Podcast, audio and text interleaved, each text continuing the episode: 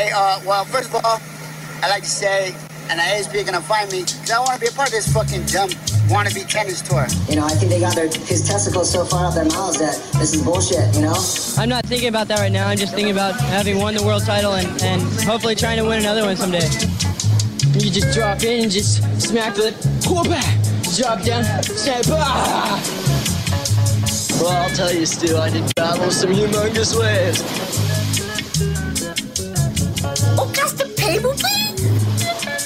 Stuff looks good, Ivan. Not bad. Ain't that swell with Jed and Vaughan. Oh, those guys are back. Get a haircut. Yes, shredheads, waxheads, kooks and barneys. Welcome to Ain't That Swell, the radio show dedicated to cutting fucking sick. I'm your host, the two-time Gold Cone Piece Award-winning surf journalist, Scum Valley's finest himself, the punch-drunk pikey, the Sultan of psilocybin. What else we got in there? The maestro of micro dosing. Sumebi.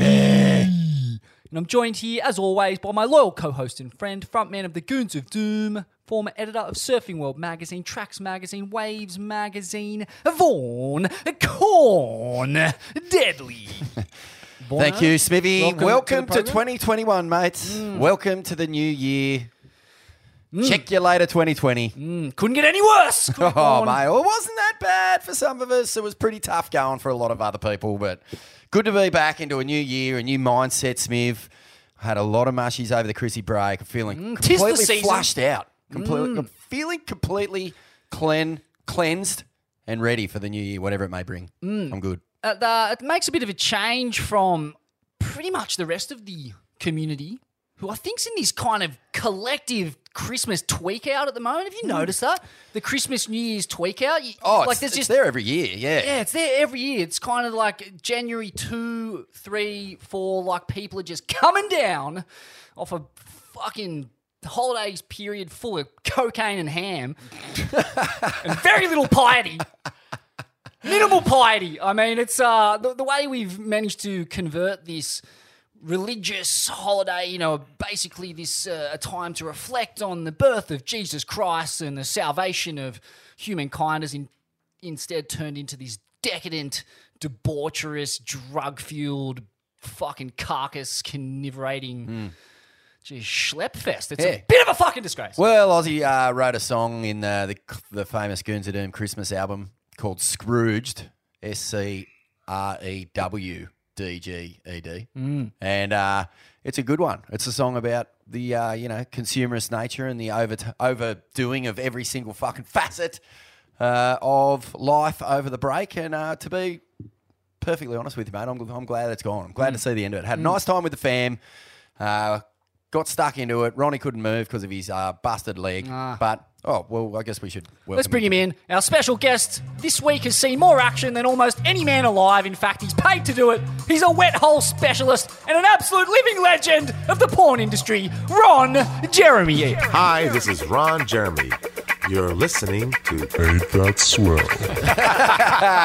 No, it's actually Ron Blakey. But Ron, welcome to the program. Oh, boys, what a way to kick off the year. Mm. I mean, I, I couldn't think of anything better. This mm. is fantastic. Thanks for having me. no, it's our absolute How's pleasure. the pin dog? We've had so much, uh, well, so many requests. So many people have been uh, wanting to check in, check on how, how your leg's going. You busted at Akira. We spoke about it last episode, but uh, is it healing up? It's healing up, mate. Yeah, um, post surgery, I, I was woke up with a, a rude shock. I looked down and it looked like Al Hunt's leg was attached to my body. Oh, but uh, the swelling has gone down considerably, and uh, Al will be happy to have that leg back. and uh, I'm left with uh, what is a, a pretty sad looking. Yeah, No. it's, it's gone into the withered phase, Smithy, Oh, yeah. where the muscle Ah. deteriorates and all you're left with is little The tooth- atrophy is Mm, just. you look like a uh. POW from the uh, Singaporean railway. at the. Yeah, one bulimic leg, Mm. but uh, it'll make its way back. The swelling's gone down, and uh, yeah, there's a pretty healthy scar there under the bandages, so Mm. it's not all bad. Up the swellings. Uh, now, Ron, did you pack a few fudge holes with your meat capsule or what on that day at uh, Kirra? Oh, it was so fun. It was so fun. I'm always kicking myself. One of those people who, uh, you know, doesn't often make the journey. It was sort of something that uh, Vaughan and I did a lot of when we were Groms. Quick trip up to Kirra from uh, down there at New Brighton, South Golden Beach, and and race up.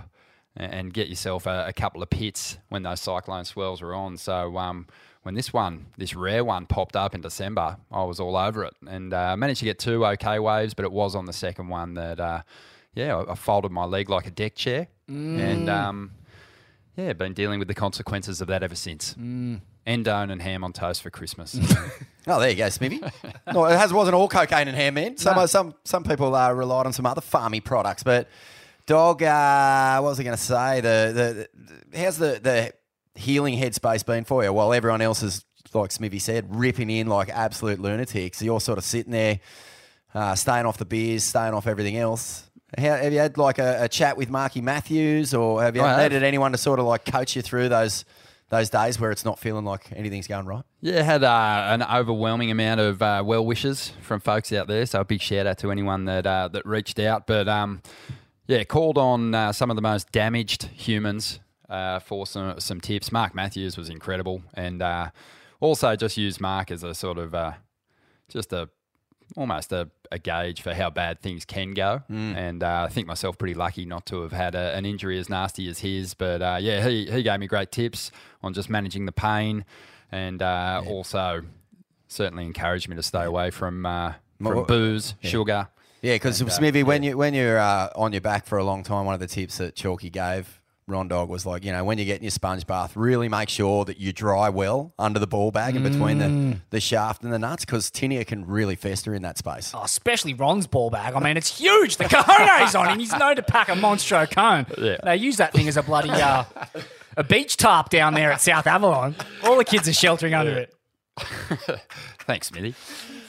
Yeah, beach tarp. The tarp got cut off the day he was born, mate. Yeah, that was one of the uh, the blessings though. We were up the coast, so uh, out of Av when things uh, went awry, when COVID blew up.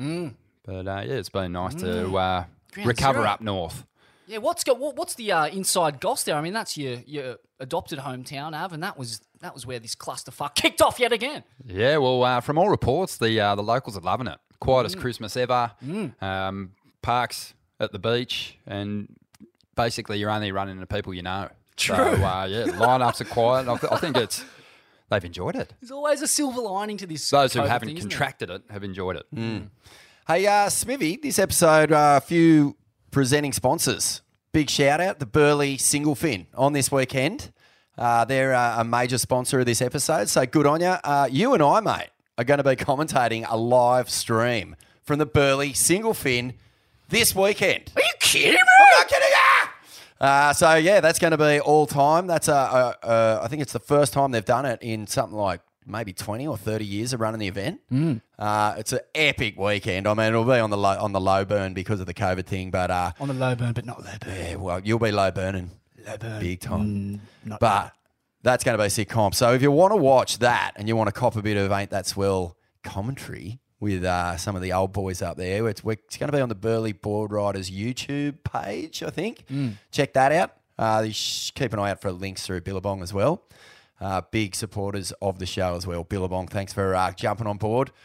Azteca Taqueria, mate the Northern Beaches finest. I know uh, they'll be kicking back off once the, the restrictions come down. So uh, a shout out to the finest Mexican grits this side, and that's uh, Ronnie and I's younger bro. Yeah, the Mott Love. We're just- mad. You've had a few nights out with the Mott Love. Oh, fucking earth. Kenny Earthman knows how to uh, roll up a big, fat, filthy burrito. Some of the best burritos I've ever stuffed in me gullet. Big time. The margaritas. And are the finally, uh, also this app brought to you by Stab Premium. Uh, you've been contributing a bit to Stab Premium, mate. Premium. Yeah. Why should people throw down? Why should they get involved? Why should they pay for quality content? Because there is gold cone piece award winning surf journalism on there, and I don't think you need any other excuse beyond that. If you want to tap in to the Smivvy, if you want to sip from the Smivvy walk, rip a couple from the Smivvy bug. Magic. throw down on a Stab Premium subscription. And I'll also say today's episode is also brought to you by one of Will's surfboards. Yes. Will Weber, high performance surf crafts for high functioning degenerates. Can't wait to get me fucking feet on those sleds. Righto, Smithy. Shall we? Finger buns are just sitting in a room. They're sweet and sticky and absolutely delicious. Finger buns, finger buns, eat your face if you think about Number five. At number five, not all heroes wear capes. Some wear filthy bogan You mullets. bloody little Mikey muscle Wright comes to the rescue of a poor lady washed into the shore break at Ke Iki on what looked like a thousand foot day. What? It was a thousand feet if it was one feet, Vaughan. It was Oh man, have you, have, you, consequential. have you ever been to Ke Iki Shori when it's just a random sort of two, three foot? It's terrifying, mate. Mm. So much power just all squares up, slaps that Shori. I mean, every single one of Clark Little's greatest photo, you know, greatest moments is in that Shori, and it is a full blown fucking punch down. Mm. It just, lo- it just. The way that it all sort of bends in there, and there's just nothing stopping deep ocean power from just Mm. exploding on the shore. And where that lady is getting washed across the rocks, she's actually getting dragged towards the shore. So she's not even in it yet. I mean, if Mikey hadn't pulled her out, mate, she would have been pancaked Mm. heavily or just gone, pulverized, never seen again. I mean, those are shories too that Clark Little shoots. You know, they're, they're not small days when he's shooting. They're solid, but this was on a whole nother level. The surf was monster, and that, that surge came off the back of a, a 15 foot plus set, uh, according to Mikey. Spoke to him just this morning, and uh, yeah, he said that it, it was just one of those wild surges. And across those rocks there, they're so sharp, They but are so sharp. it, it looks like rapids. They, they don't look like waves Mm. when they're surging like that. The whole ocean's coming across those rocks, and uh, she was toast if it wasn't for Mm. Mikey because everyone else who was trying to pursue her across the rocks, they were coming at it from the wrong angle. They were never going to catch her. You know, it needed to be headed off at the pass, and, Mm. Yeah, and, and yeah, Mikey knew Come that. round the front and just fucking legs stuff. It's just great. full blown smimming. Uh, and then drop the shoulder. Put her in a grapple tackle after that. Oh, it was great, Yeah. great theatre. But I mean, you talk about, Yeah. we often talk about the corn getting rinsed, Fawn. Down at Ke Iki, you're getting your corn blasted with a gurney. Oh, mate. Sand blasted. 100%. Bleached. It'll be transparent corn after that. I mean, Yeah. it is a severe, severe setting. Yeah, the balloon knot is just stretched to maximum fucking capacity, and it's just the balloon is gone. Yeah. All you're left with is a little fucking knot of plastic Yep. where a human used to be. Only dogs can hear what's whistling out of it. It's that tight. but uh, yeah, that that whole situation was pretty remarkable and, and just so lucky that, that Tyler and Mikey were kind of paying attention. I think it was one of those scenarios where they're, they're filming assuming something bad's about to happen because people do put themselves in the line of fire across Sharks Cove. You always see those horrific wipeouts of tourists getting washed off rocks, trying to get the big explosion of water and standing in the foreground. Ah. And um, they were filming, I think, for that reason. When suddenly that that whole situation just turns so serious, and Mikey's holding the phone, kind of watching it all unfold, and, and then you hear him. He's like calling out to his uh, his new wife, Shanae, and uh, he's saying.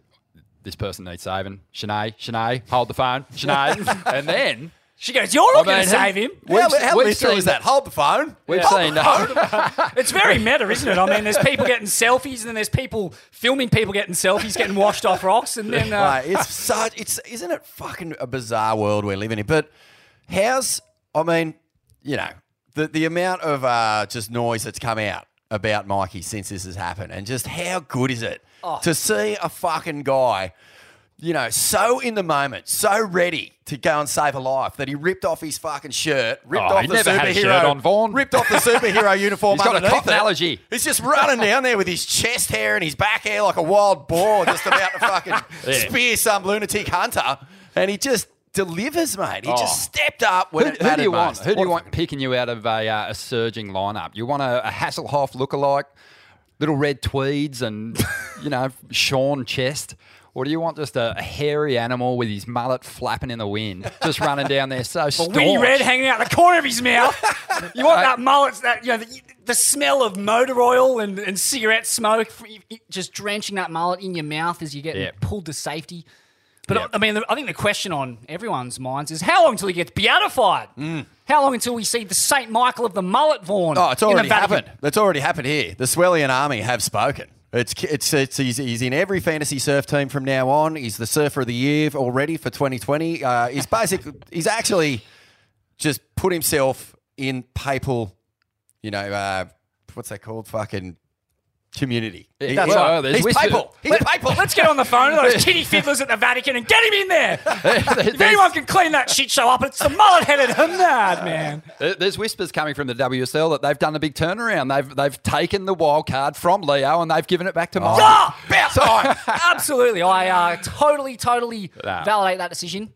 I mean, I guess the question is, does this, does the mullet give him superpowers? Is there some kind of, uh, yeah, some kind of cosmic, uh, just supernatural force coursing through those long strands of Without hair? doubt. I mean, we know that the hair is an extension of the central nervous system, and I guess when it. Holy fuck, that explains a lot over here, mate. and when it tracks the I'm dead inside, Smithy. when it tracks the spine like that, perhaps uh, perhaps he's got the spines of two men. I think so. I think you're right. What, what did you? What, what was your initial reaction to it when you saw it? Like, you first, like when you first watched it and you saw what was going on.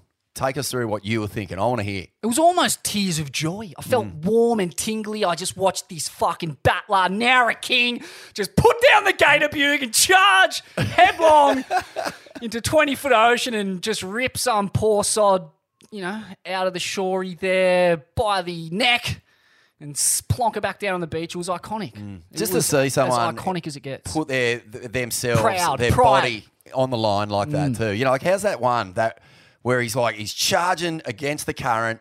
And he finally gets hold of her, and he's almost got her out. And it's just that classic moment where he, he has to stop. He, it's got, it's running out to knee deep water, Mm. and he just turns around and he just grabs her, and it's just the grip of like Oh. nothing was going to pull her out of his it was good. The read grip, on that Yeah. Mm. situation was like that's the thing. Mikey is an absolute. Uh, you know, he's a savant when it comes to the ocean. He can read things. Those pro- professional level surfers, they just see things that you know we ordinary mortals don't really see. And he Mm. saw that weird wonky double up on dry rock and just picked her up in this fucking suplex and jumped backwards into it. And like it was, So ju- it was exactly there was if there was one thing that you had to do in that moment, that's what it was. And he fucking just picked the eyes out of it. Yeah, he nailed it. Yeah, in that situation, you know, if you can't get one of those North Shore lifeguards uh, racing out to, to pluck you out of trouble, you, you want to see uh, a professional surfer. I, I just Mm. think that their, their read on the ocean, you picked it, to me. And I think that um, Mikey, too,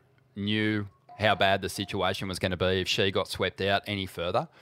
Uh, if she got swept out any further, it, it's the drop off off the beach there is so quick, Mm. and and ha- having been ragdolled over the rocks and scratched up, you know, she got held under for a while before, just before Mikey got to her too. I I just don't think No. that she would have had the energy to get herself out of trouble. Mm. So uh, huge, huge, and just the way he grabbed her. You know, when I was chatting to Mikey, I said, "Did you get dinged up?"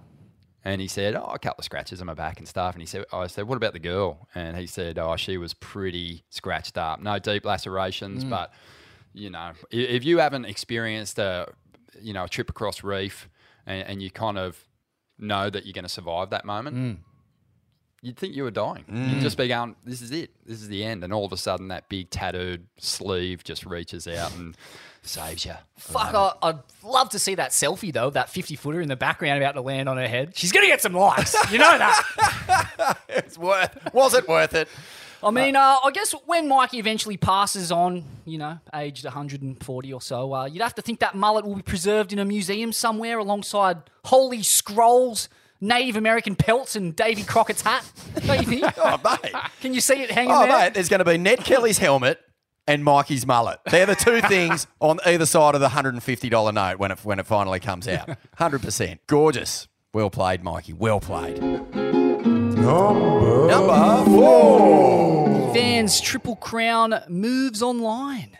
Um, thoughts? Uh, original thoughts was, what the, what the fuck is this? I, I was like, you know, it's, it's hard to get excited about anything digital in, in, in you know, when you're comparing it to, what is it, 30, uh, three decades of just so much legend, so much storytelling. Or, you know, it's Triple Crowns aren't just about the performances on the waves. They're about who's in the running for it that year, like what's going on with the waves that year and all this. But but I've been so pleasantly surprised, man. I've actually been really loving the way that it's coming together, especially once that John John clip dropped. Because uh, everyone was going, oh, Griff's going to snap this once his first couple of backdoor waves came through. Then Seth got a psycho one at pipe, and I was like, oh, this is interesting. And all of a sudden, John John drops this thing from was it Big That was Formula One race car burning out. Yeah, it reminds me of a fighter Oh, jet, that mate, first arc. Just going, fucking so It's unbelievable.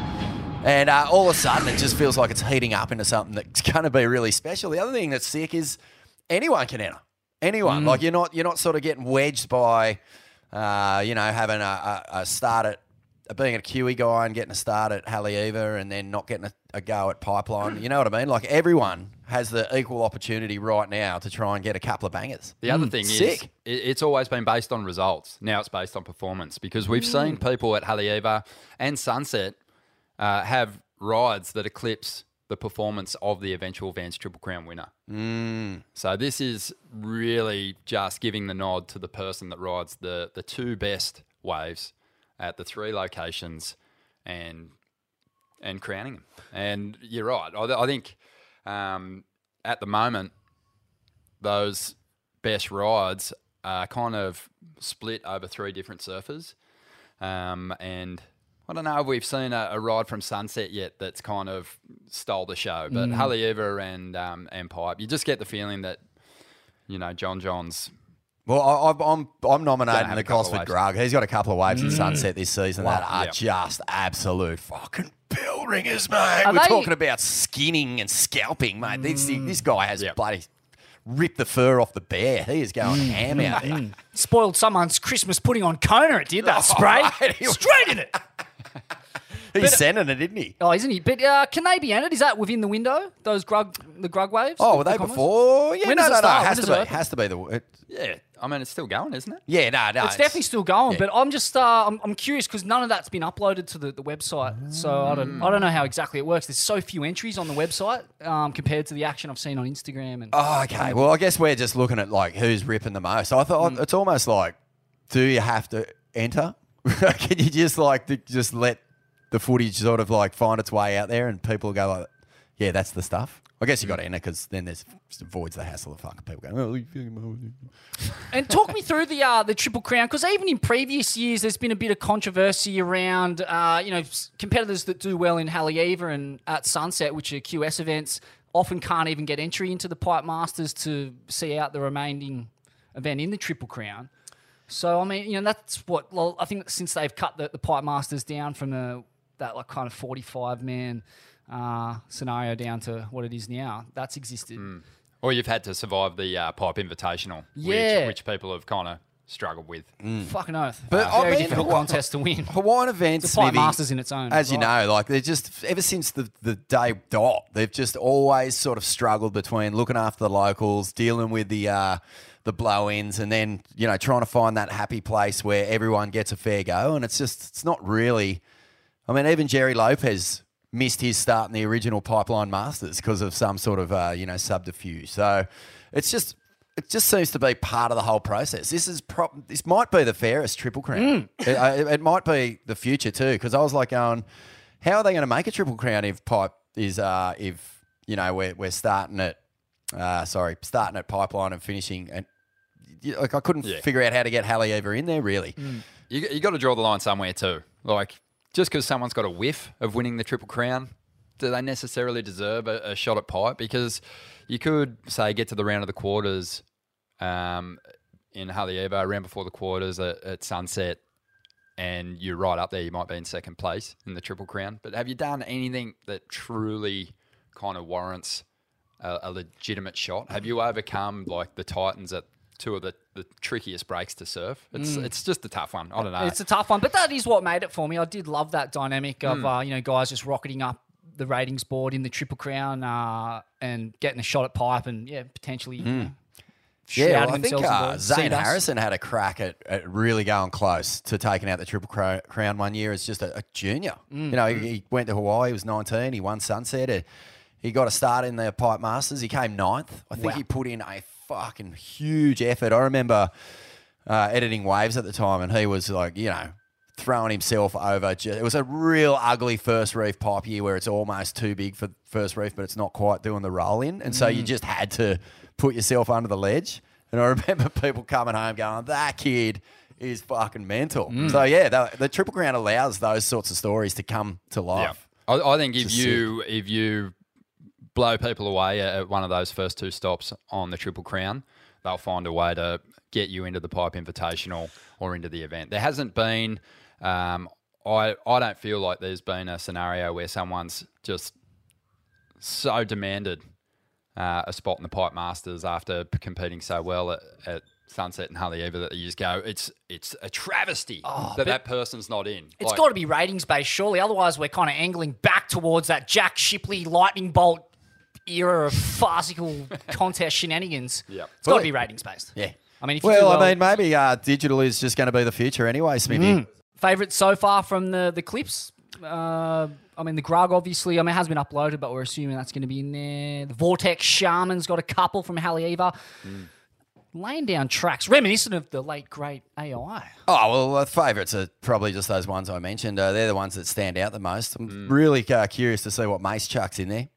Uh, and uh, yeah, Ethan Huey. What's he going to bring to the table? Because he's got those uh, those other two waves on lock. Is he, did he get a few backdoor nugs? You got a couple. You got a couple of nice, long running deep barrels. Uh, nothing sort of in the the Griffin realm.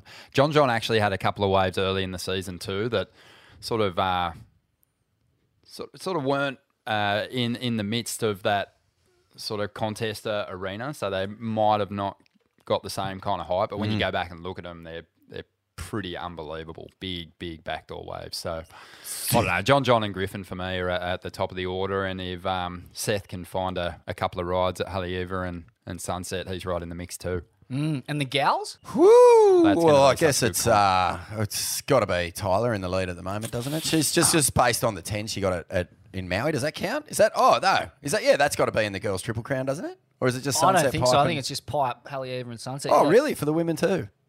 I mean, that's the only three tabs on the website in this digital era that I'm going off. But yeah, Uh, well, Riss has uh, a couple of good pipe waves that sort of, I guess they're straight out of the comp though. Uh, Mm. And then, The Groms, I think, are going to be definitely ones to watch when it comes to the uh, the Vans Triple Crown, especially young Hawaiian girls. Betty Lou, she's just been absolutely ripping at, at Haleiwa. and this uh, Moana Jones just absolutely throwing caviar to the wind, um, Mm. just charging. A job calls her the probably Yeah. the most underrated uh, female pipe surfer at the moment. Yeah. Well, the best pipe surfer, I think he said of all time. Wow. So yeah, big raps on her. hey, uh, just on that, uh, I keep her like, keep an eye out for Coco Ho. You know, like uh, she'll be Mm. wanting to put her name up there with her, her dad and her uncle, Uncle D. And, uh, Mm. You know, imagine that. Imagine if Mace like sort of drops something special and then Coco, she, I reckon she'll be really Ho ho ho! Are you kidding me? She'll be like, yeah. I, I, I think. I think there's a, a a real eye there, and I wouldn't be surprised if Mace is really coaching her into it. Oh, definitely. She had a big backdoor barrel uh, maybe year before last. Mm. That was huge. she got so piped. Right in behind the Stoinker. kilo. Yeah, and uh, I'm backing Tyler to pack a proper nougat at backdoor before the season's out. I just think that um, she is fucking on point in a right hand pits of mortalish Conaquince. Mm. Um, I've seen her fucking just knife some crazy ones on that big east northeast Oh man, swell. like if you put her, Fuck, her best ten barrels on a on a clip reel, fuck, there's there they would look i- good in anyone's clip reel. Mm. Like the- that one on the south coast, that first real mental blowout one she got on that secret uh, sandbar, and then there's uh, Mm. Exactly you know the, the talking cloud about. Mm. break one. There's the P pass one. There's oh man, she's like sitting on a mountain of conage time. Well, after she won the uh, the the completion of the Maui event at Pipe, she uh, told everyone that she'd actually been there earlier in the year and had a, a bell ringer of a wipeout, and uh, that kind of rattled her. So she hasn't really had that that same sort of thirst for it that she she's had in the past, but.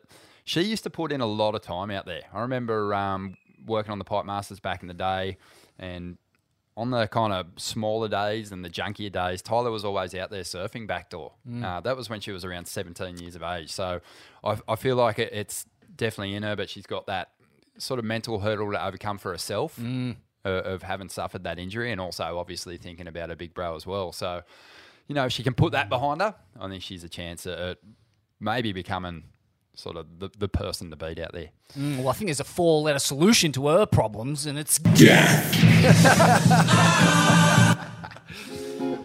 Number three. Number three.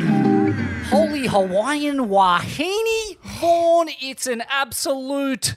It's an attack on surfing from the Hawaiian contingent. This is the future. Super Groms. The future's here, mate. T- Take us through some of your highlights because this has been brewing. We've talked about it. Uh, I don't think an episode goes by where we're not keeping an eye on what they're kind of come through and they they're christened the Ladybirds, right? I mean, that's what they're going to be known as as they're coming through. Yeah, I guess so. I think that might be uh, that's Vans's kind of uh, label for the the stab high. But they're the they're the young women ch- Yeah. leading this charge, and, And it's, it's not just in the air; up, it's, yeah. it's everywhere now. Uh, what is it? Bella Kenworthy, Sky Brown. Uh, is it Erin Brooks, the Erin goofy Brooks. footer? Fuck. The way that these girls fucking uh, like hit the lip, bend their bodies, like every single thing is just reeking of fucking perfect technique. And they're doing surfing that girls on tour can't do. Like that's just fucking how it is. Uh, n- I, I don't think there's a girl on tour who can hit the lip and do a full rotor like Sierra or uh, Erin. Erin Brooks. So yeah, it's interesting too. Uh, they're all coming. A lot of them are coming from this skate background, this kind of crossover that you know your likes of Curren Caples, Kalani David uh, have come from. Previously, I mean Christian Fletcher, Nate Fletcher. is a long lineage. Julian Wilson that, that have this kind of pedigree in skating. But yeah, it's crazy to see these little girls in fucking knee pads and shit doing crazy punts in the bowl. And then doing crazy punts in the surf and packing Mondo Code. it is, mate. Yeah, e- and even the the ones that didn't have a, a skate background quickly got encouraged to, to get into it. And uh, Erin Brooks works with Shane Beschen, and Shane's encouraged her to get into skateboarding, and now she can, you know, whip reverses uh, on her skatey. Um, she's pretty competent on a skateboard now, and it's all just kind of working together. And uh, yeah, it's Oh, it's, it's a- awesome to see. It's a glass ceiling moment for women surfing. This is this is a full blown next level, you know, Yeah. push coming through. And uh, We can't forget Moana Jones, of course, aforementioned Moana Jones, aka Moana Ka. Oh, I'm going to butcher this. Uh, Kae Mooku. No. Kae. Fuck me dead. How do you say that, Ron? uh, Kaeama Uku Wong. Yeah. So, uh, and this is actually what JOB had to say about her. I think Moana is a force to be reckoned with. I've never seen a girl approach pipeline like Moana, especially at such a young age. Interestingly, too, uh, Moana Wong is part of a long lineage of Hawaiian Chinese surfing legends that includes, of course, the Ho family. And uh, I did a bit of googling about the Hawaiian Chinese connection because it's uh, it's interesting, isn't it? Uh, Hawaii kind of you, you take it for granted that you know anyone with dark skin is a native Hawaiian, but often it's not the case. Um, sometimes they they're mixed with Japanese, Chinese blood. Uh, Portuguese. Dustin Barker, Portuguese. Uh, you know his family started out working on sugar or pineapple plantations back in the day.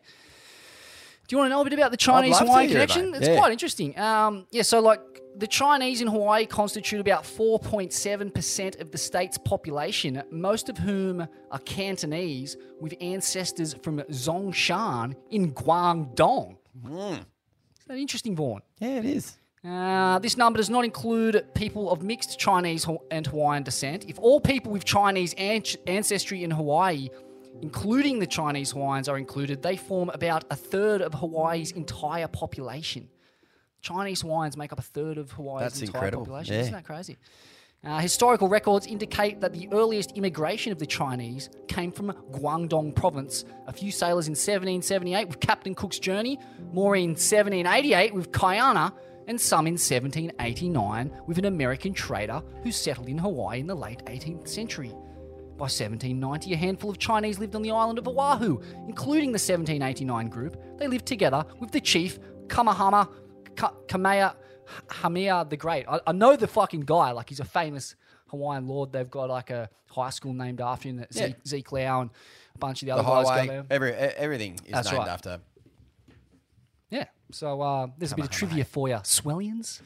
Um, yeah, well, uh, Mason Ho, of course, uh, one of those, uh, one of those with Chinese heritage, he told me that his uh, great grandfather, I think, was, uh, had, or maybe even deeper down the line, but he had uh, escaped some sort of, uh, you know, dynasty that was in power, and he, he wanted to get out of there. That's led him to Hawaii. He met uh, Mason and uh, Mike's great great grandma, and uh, he was just a, a fisherman. And he met this uh, beautiful Hawaiian woman on the beach, and uh, they ended up having 14 kids together. And uh, that's Oh, just that's a- where a the mere Ho 14 family, born. yeah, just a, a, a quiet 14, and uh, that's where the Ho family started. And uh, it was a pretty pretty awesome story to hear. You know that those guys, uh, you know, he he was he was really really proud Mm. of his great great granddad. Number two. Uh, number two, Vaughan, I want to know your top five all time North Shore Hawaii highlights. Awesome. What well, yeah, I was thinking about this, Smithy, and uh, I sort of thought I'd limit it to seasons that I was there for because I've got so many highlights from when I was a grommet, uh, all featuring that epic era of just mega egos when the fucking nose beers were flowing and the bees were flowing and the egos were unchecked and you had Kong and Carroll and Potts and the boys just going at it.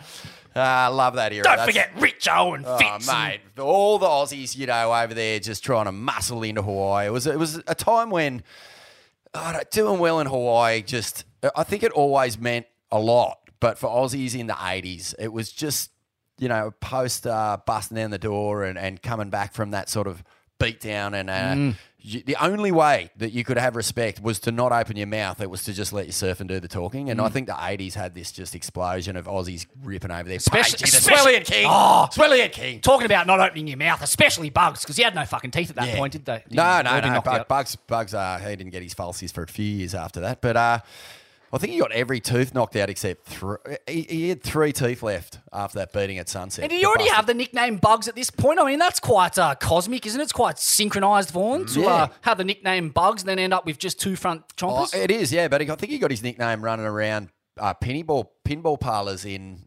uh, Cooley Hmm. back when there was not much there. But uh, look, Smithy, I'm just going to go through my top five. The first one is uh, Joel Parkinson, 17 years old, uh, hanging around with all the uh, the older QS warriors. Uh, he'd done a couple of trips to Hawaii, of course, but he was still the Grom. He was getting well and truly put in his place. And uh, one night we all decided to go to Femnu. Wasn't enough. That's you know the uh, local uh, entertainment Brothel? establishment. Oh. no, no, no, no, no, no. Heavens no. Take that back. No, no, just a uh, you know like, just good fun dancing establishment back in the day, but uh, there wasn't enough room in the car for him, so they just chucked him in the boot. He went all the way to uh, Honolulu from the North Shore in the boot of this car while everyone was, you know, heading in there. And then uh, when everyone had had enough of Femnu, they all jumped back in the car and left and left Parko there. and he had to get a bus back to the North Shore. And it was like, you know, I don't know, three in the morning. And he fell asleep and ended up doing about four laps of Oahu because the buses just keep going there. So uh, that was number five, seeing uh, a future world champ and, and Triple Crown champ just uh, do the rounds of Oahu Oh. four or five times in one night. I can picture it now, you know, just stepping off the bus there somewhere on the west side, uh, asking a, a local moke there at 4 a.m. Like, uh, excuse me, sir, uh, am I anywhere near the Oh, mate, he wouldn't have known where he was. Just stay the on the bus, Shore, uh, Stay on the bus. uh, so that was a good one. Uh, I got number four. I got my my twenty first was at Mick Campbell's place. At, uh, I was I think it was down at off the wall. Started off sort of uh, innocently enough, and next thing you know, everyone's shot shotgunning uh, cans of Coors Light, and then next thing, Kobe Abbott and Sam Carrier are just shirts off, having this huge fucking like jujitsu wrestle in the front yard that spills off the front deck into the into the bidu bush out the front, and the whole place just got completely destroyed. And um, I had to go around to Cambo in the morning and do the big cleanup by myself because he was like, "I'm not fucking cleaning this shit up." Uh, that was pretty good. That was my number four. Uh, I've got Reno Abellira turning up to a Goons of Doom gig in uh, Haleiwa with his bongo and just saying, Hey, I'm in the band tonight. And just sat there at the front of the stage and just played bongos while we, we did our set. That was pretty good. that was a good memory for me. And then uh, I've got as number two just the uh, 98 Pipe Masters. So much happened. That's the year that uh, Andy Irons and Munga had a heat. Andy got an interference. Uh, he went over the falls, snapped his board in four places for all money. Looked like he was just pulverised into Is the that the reef. one where he was almost like paddling out and just swings around and Swings just around last fucking second just with a head full of fury. and just shuttlecocks over the falls and Off then he you kind of goes. see him in like s- trapped in a sock, just Yeah. getting sock slammed. Like Does a couple of little in sock. flips up in the lip, and then you just see his Rashi just go over with the, you know the already broken cascading Niagara Falls of, of ocean.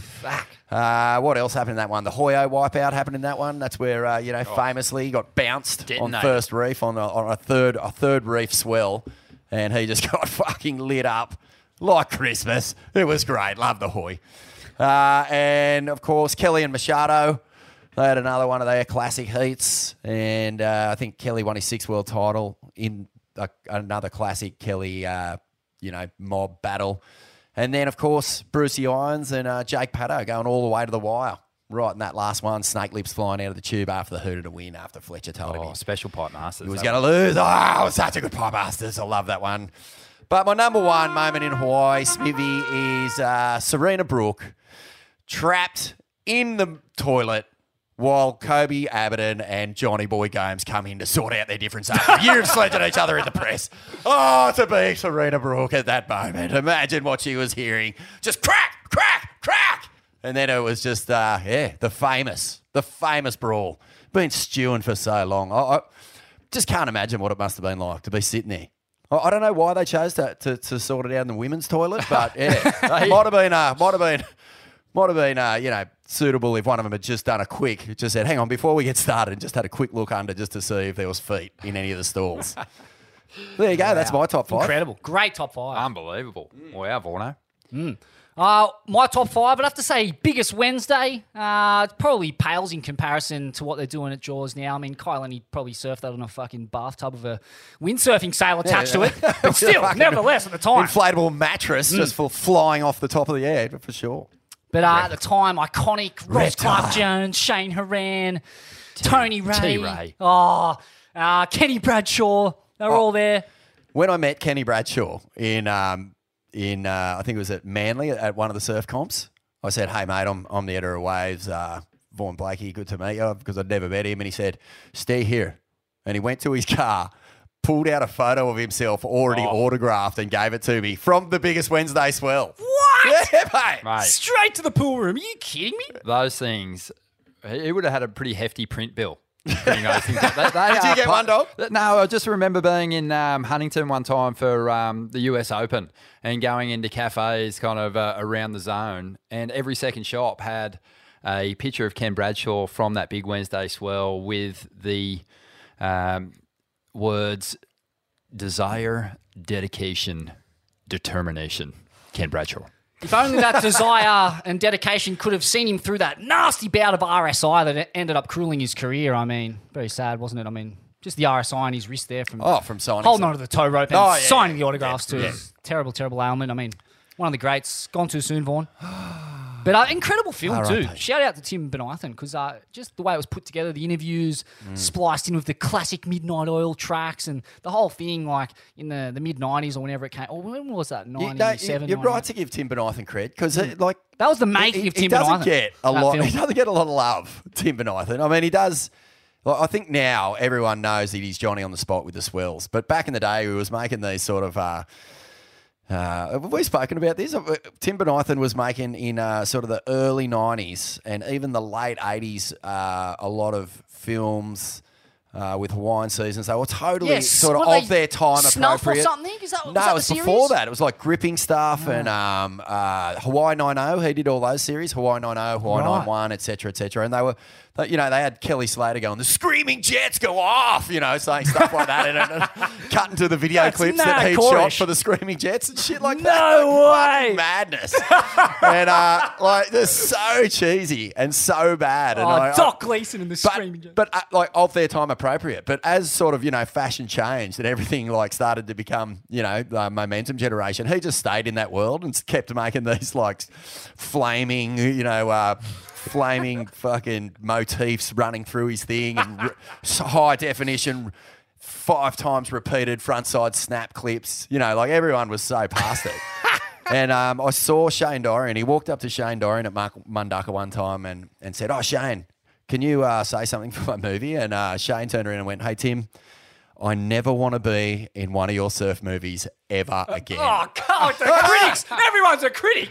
He's not going to win a Palme d'Or, sure, but, you know, but, but he's the having a crack. Credit where credit's due, and I know we're on a bit of a tangent here, but but Nathan, mate, is such a fucking swell chaser. I reckon he's up there with the best. He's Oh, up there with the best who live for it, who see a purple blob coming and they or they can almost sense there's one coming.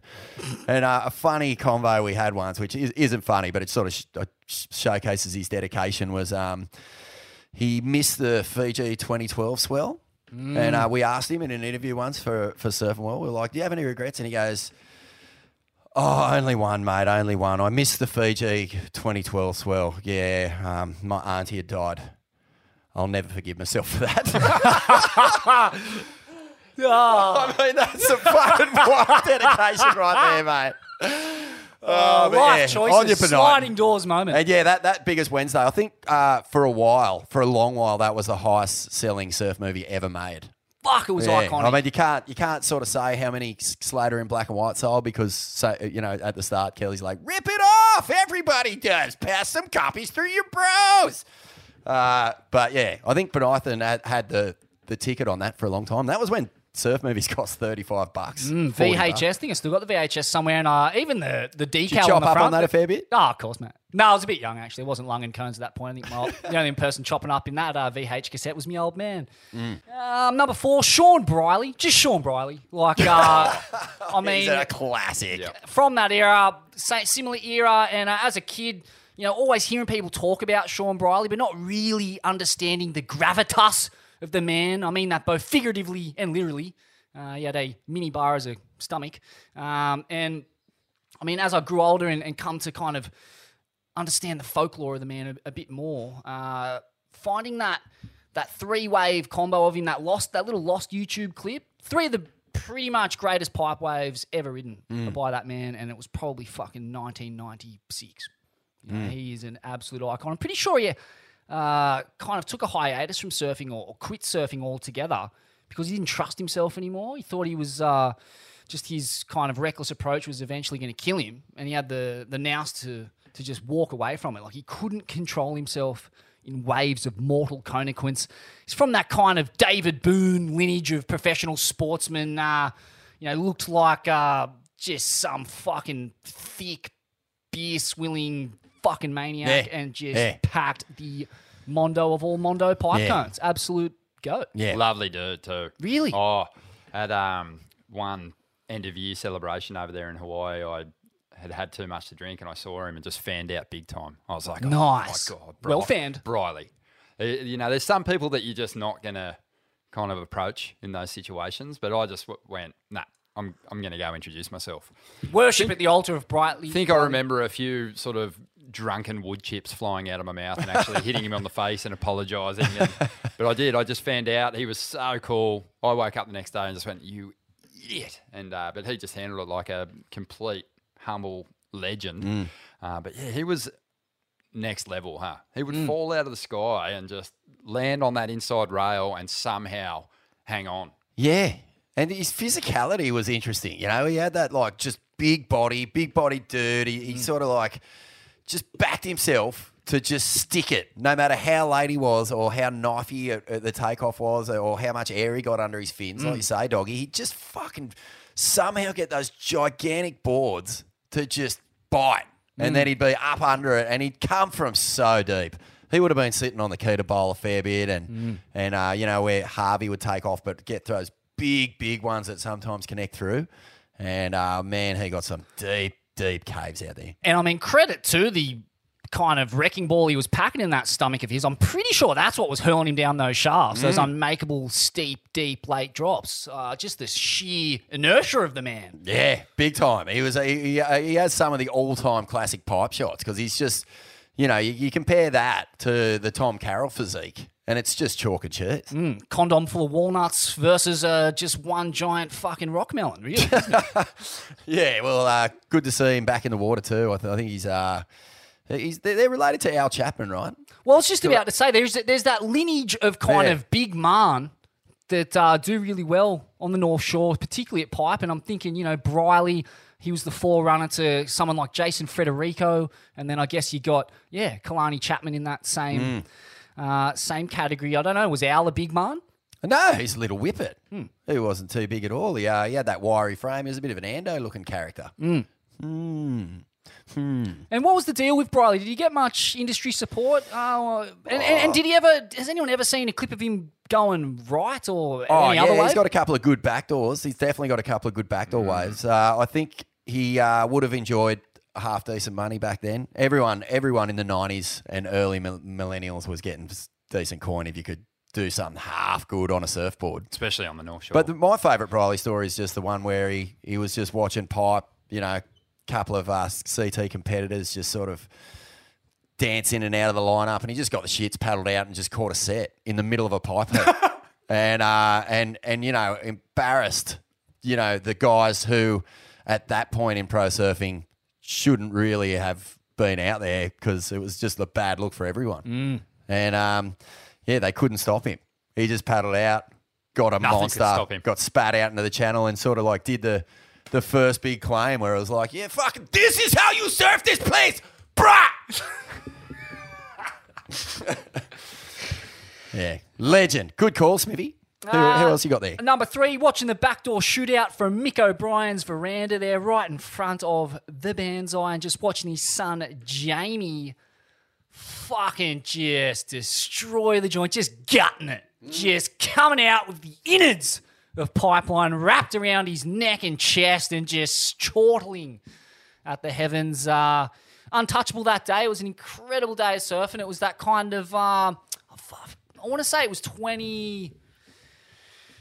15 maybe. It was the year they had to cancel the backdoor shootout because it got too big and uh, yeah, they just wrapped it on that day and divvied up the prize money. Mm. But uh, this one day, it was like uh, Jamie said, you know, he's like, this is what they call. This is when they call it the Banzai. This Mm. is the Banzai pipeline when it's just fucking not a drop out of place. Six to eight feet and just perfect A-frame tubes.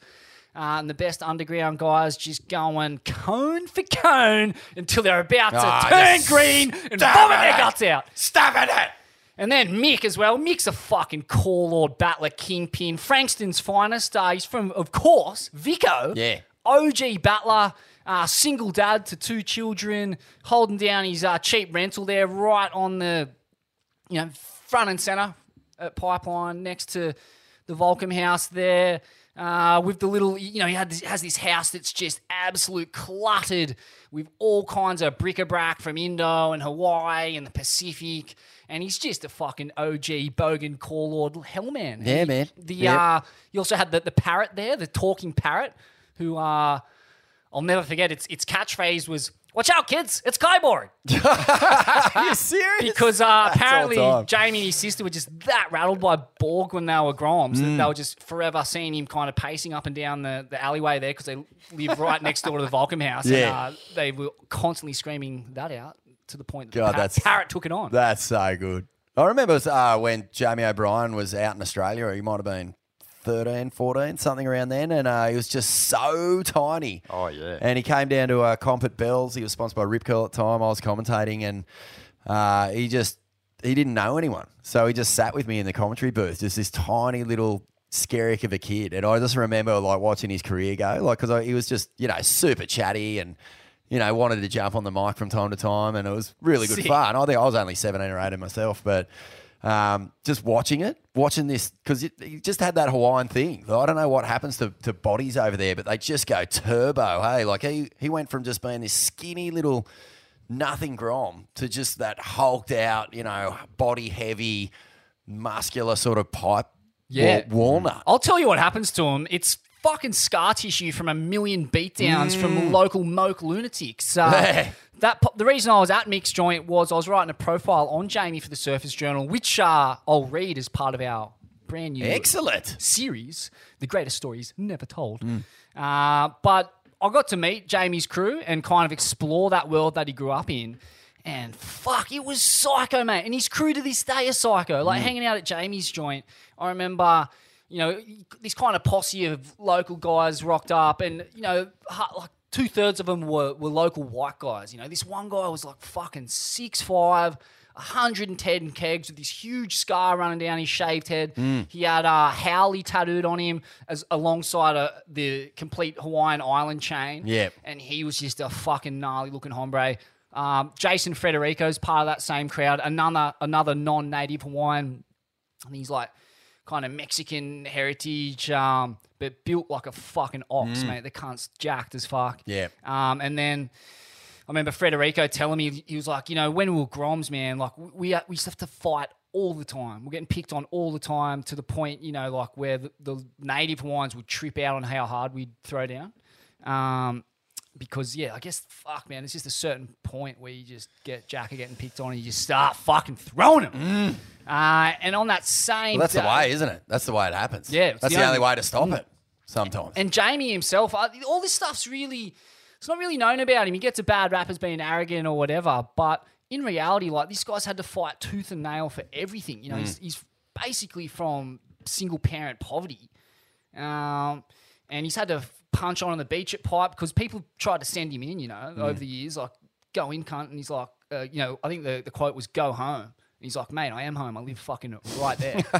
Let's fucking fight on the beach. Um, and I remember also from that day, part of his crew, like there'd been a huge stink the night before, and uh, like a Hawaiian kind of guy, a native Hawaiian guy, had been like fucking bottled in the head and woke up in a bidu bush, and like it's way more psycho Mm.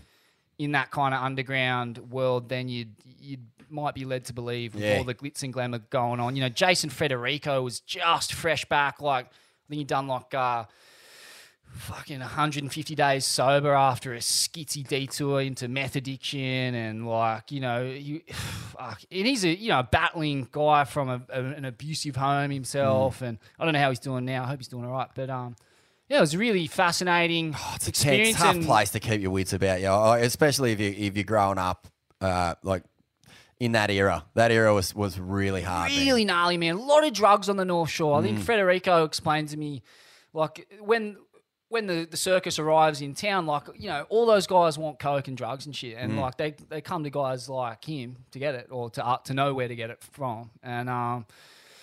Yeah, it's just this vortex of testosterone, fucking alpha males, bravado, localism, yeah, like trying and trying to find your place and, and keep your place in Skitty. if, if you live there. Yeah. you know, tr- trying not to get swamped by it all. That's right. And they, you know, they they know Eddie Rothman, Dahui, like Federico, Job, Shawn Briley. They all know that pipeline is a commodity, and the the quality waves out there Mm. uh, are worth hundreds of thousands of dollars if you can consistently get them in, Mm. in contracts and endorsements. And uh, I think that's the other secret about Well, the North Shore. That's the thing about JOB at the end of the day, isn't it? He's he's, he's immortalised himself. He's he's inked in as like one of the all time greats and always will be. Mm. So it's the ultimate revenge to anyone who tried to send him in. One of the greats. Uh, number two, I've got Dick Goat beating John to win the Pipe Masters in all time conditions. I want to say, what year was that? 2012 or something? I like 2013. 2013. So he would have been about 41. Kelly lost the world title to Mick, but got the Pipe Masters.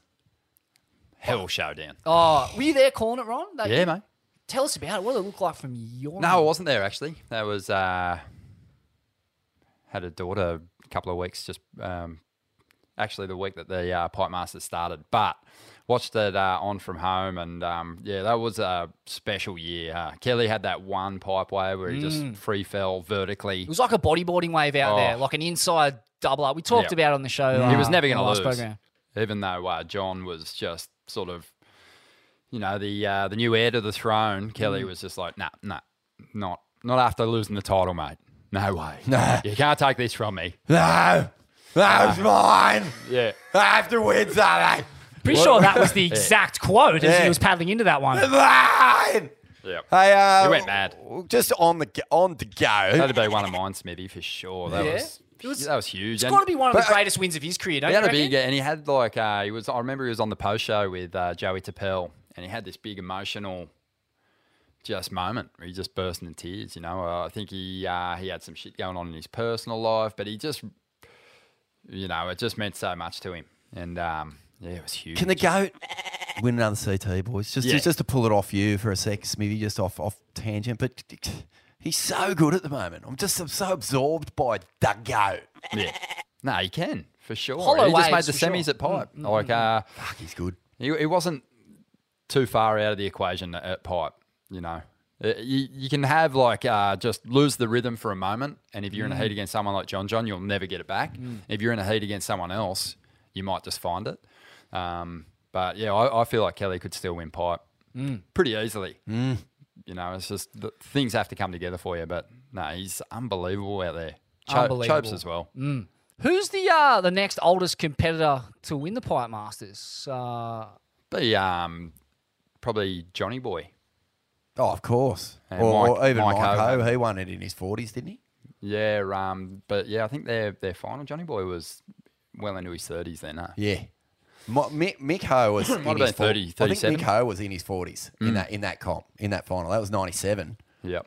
Uh, yeah, I was on the beach that day. That was a beauty. oh, talk us through it. Oh, it was just a couple of, you know, every single time Johnny Boy and Mike Ho took down a, a young, you know, peak of his powers pro, the beach just went schizo, mate. It was the most localized, frothing frenzy of just North Shore fucking chaos you've ever seen. A whole And pile it of just- howly effigies going up You in know, smoke. like the guy who invented the backdoor claim, you know, Johnny Boy used to come out and just stare at the beach and the fucking sand would melt. He'd be just looking at it with that much heat. there was And- Hawaiian Groms with their arms super glued in that position all day, Yeah, just that's- walking around. That's what they did, mate. At school the next day, just super glued their arms in that fucking fuck you, man. And uh, yeah, but Mike Ho had a broken arm, and he was out there just falling out of the sky and doing that classic thing. And then how's that not in the top five? the That's only gotta be in thing the top was that five. like uh, it was uh, everything was sweating on a result uh, for the Triple Crown, and and Mike Rommelse ended up winning the Triple Crown by getting through a heat in that comp, and it was such a funky year. It was one of those years where it's super apexy, really thick, nuggety, throaty pits, but not tall pits. You know what I mean? Like just everything's coming in high impact first reef swell, but lefts and rights, but not long, not not those long runners. Like heaps of just explosive nugs, kind of like um that year that uh, Medina and Jules surfed the final. You know when it was, uh, and he got that real apexy square one to win. Uh, great day, awesome to be on the beach for Johnny Boy because I loved him growing up. Used to love Wave Warriors and don't slip, full on rip. That's about it. Well said. Uh, and at number one of my top five all-time North Shore moments, watching Noa Deane fuck the WSL Fuck the broadcast WSL. live to millions of happy clapping Chriso folk spread across the islands, bruh. Oh, fuck, it was classic. I uh, watched it from the back left-hand corner of that stinky, smelly fucking RSL auditorium Ah. at Turtle Bay uh, with me old mate, Scum Mm. Valley's finest. Perth Stanley. I was looking resplendent in my red Adidas tracksuits in my Sydney old school t shirt. Uh, and I'll just never forget it. It was, uh, I mean, I guess that's just what you get, don't you, Vaughan, in the, the islands? Did you know at the time that it was going to blow up like it did? Like, did you wake up the next day and go, "This is fucking what? What's going on here?" Because it was I- like yeah, not really. No, that- at the time, I, I've heard from uh, people who were in the room that no one really even noticed it. No, because you know you're basically in this reeking RSL auditorium. The whole Yeah. ambience of it feels like a board rider's prezzo, uh, and there's just like you know fucking Yeah. drug-addled pro surfers running in and out of toilet cubicles and fucking spilt mai tais in plastic cups and fucking lays just being trampled into the carpet. The whole thing's a bit like bit of a shit show. But uh, as it happens, it's being broadcast live on like statewide television in Hawaii, which you know it turns out is home to like thousands of middle class Christian fucking neo colonialists.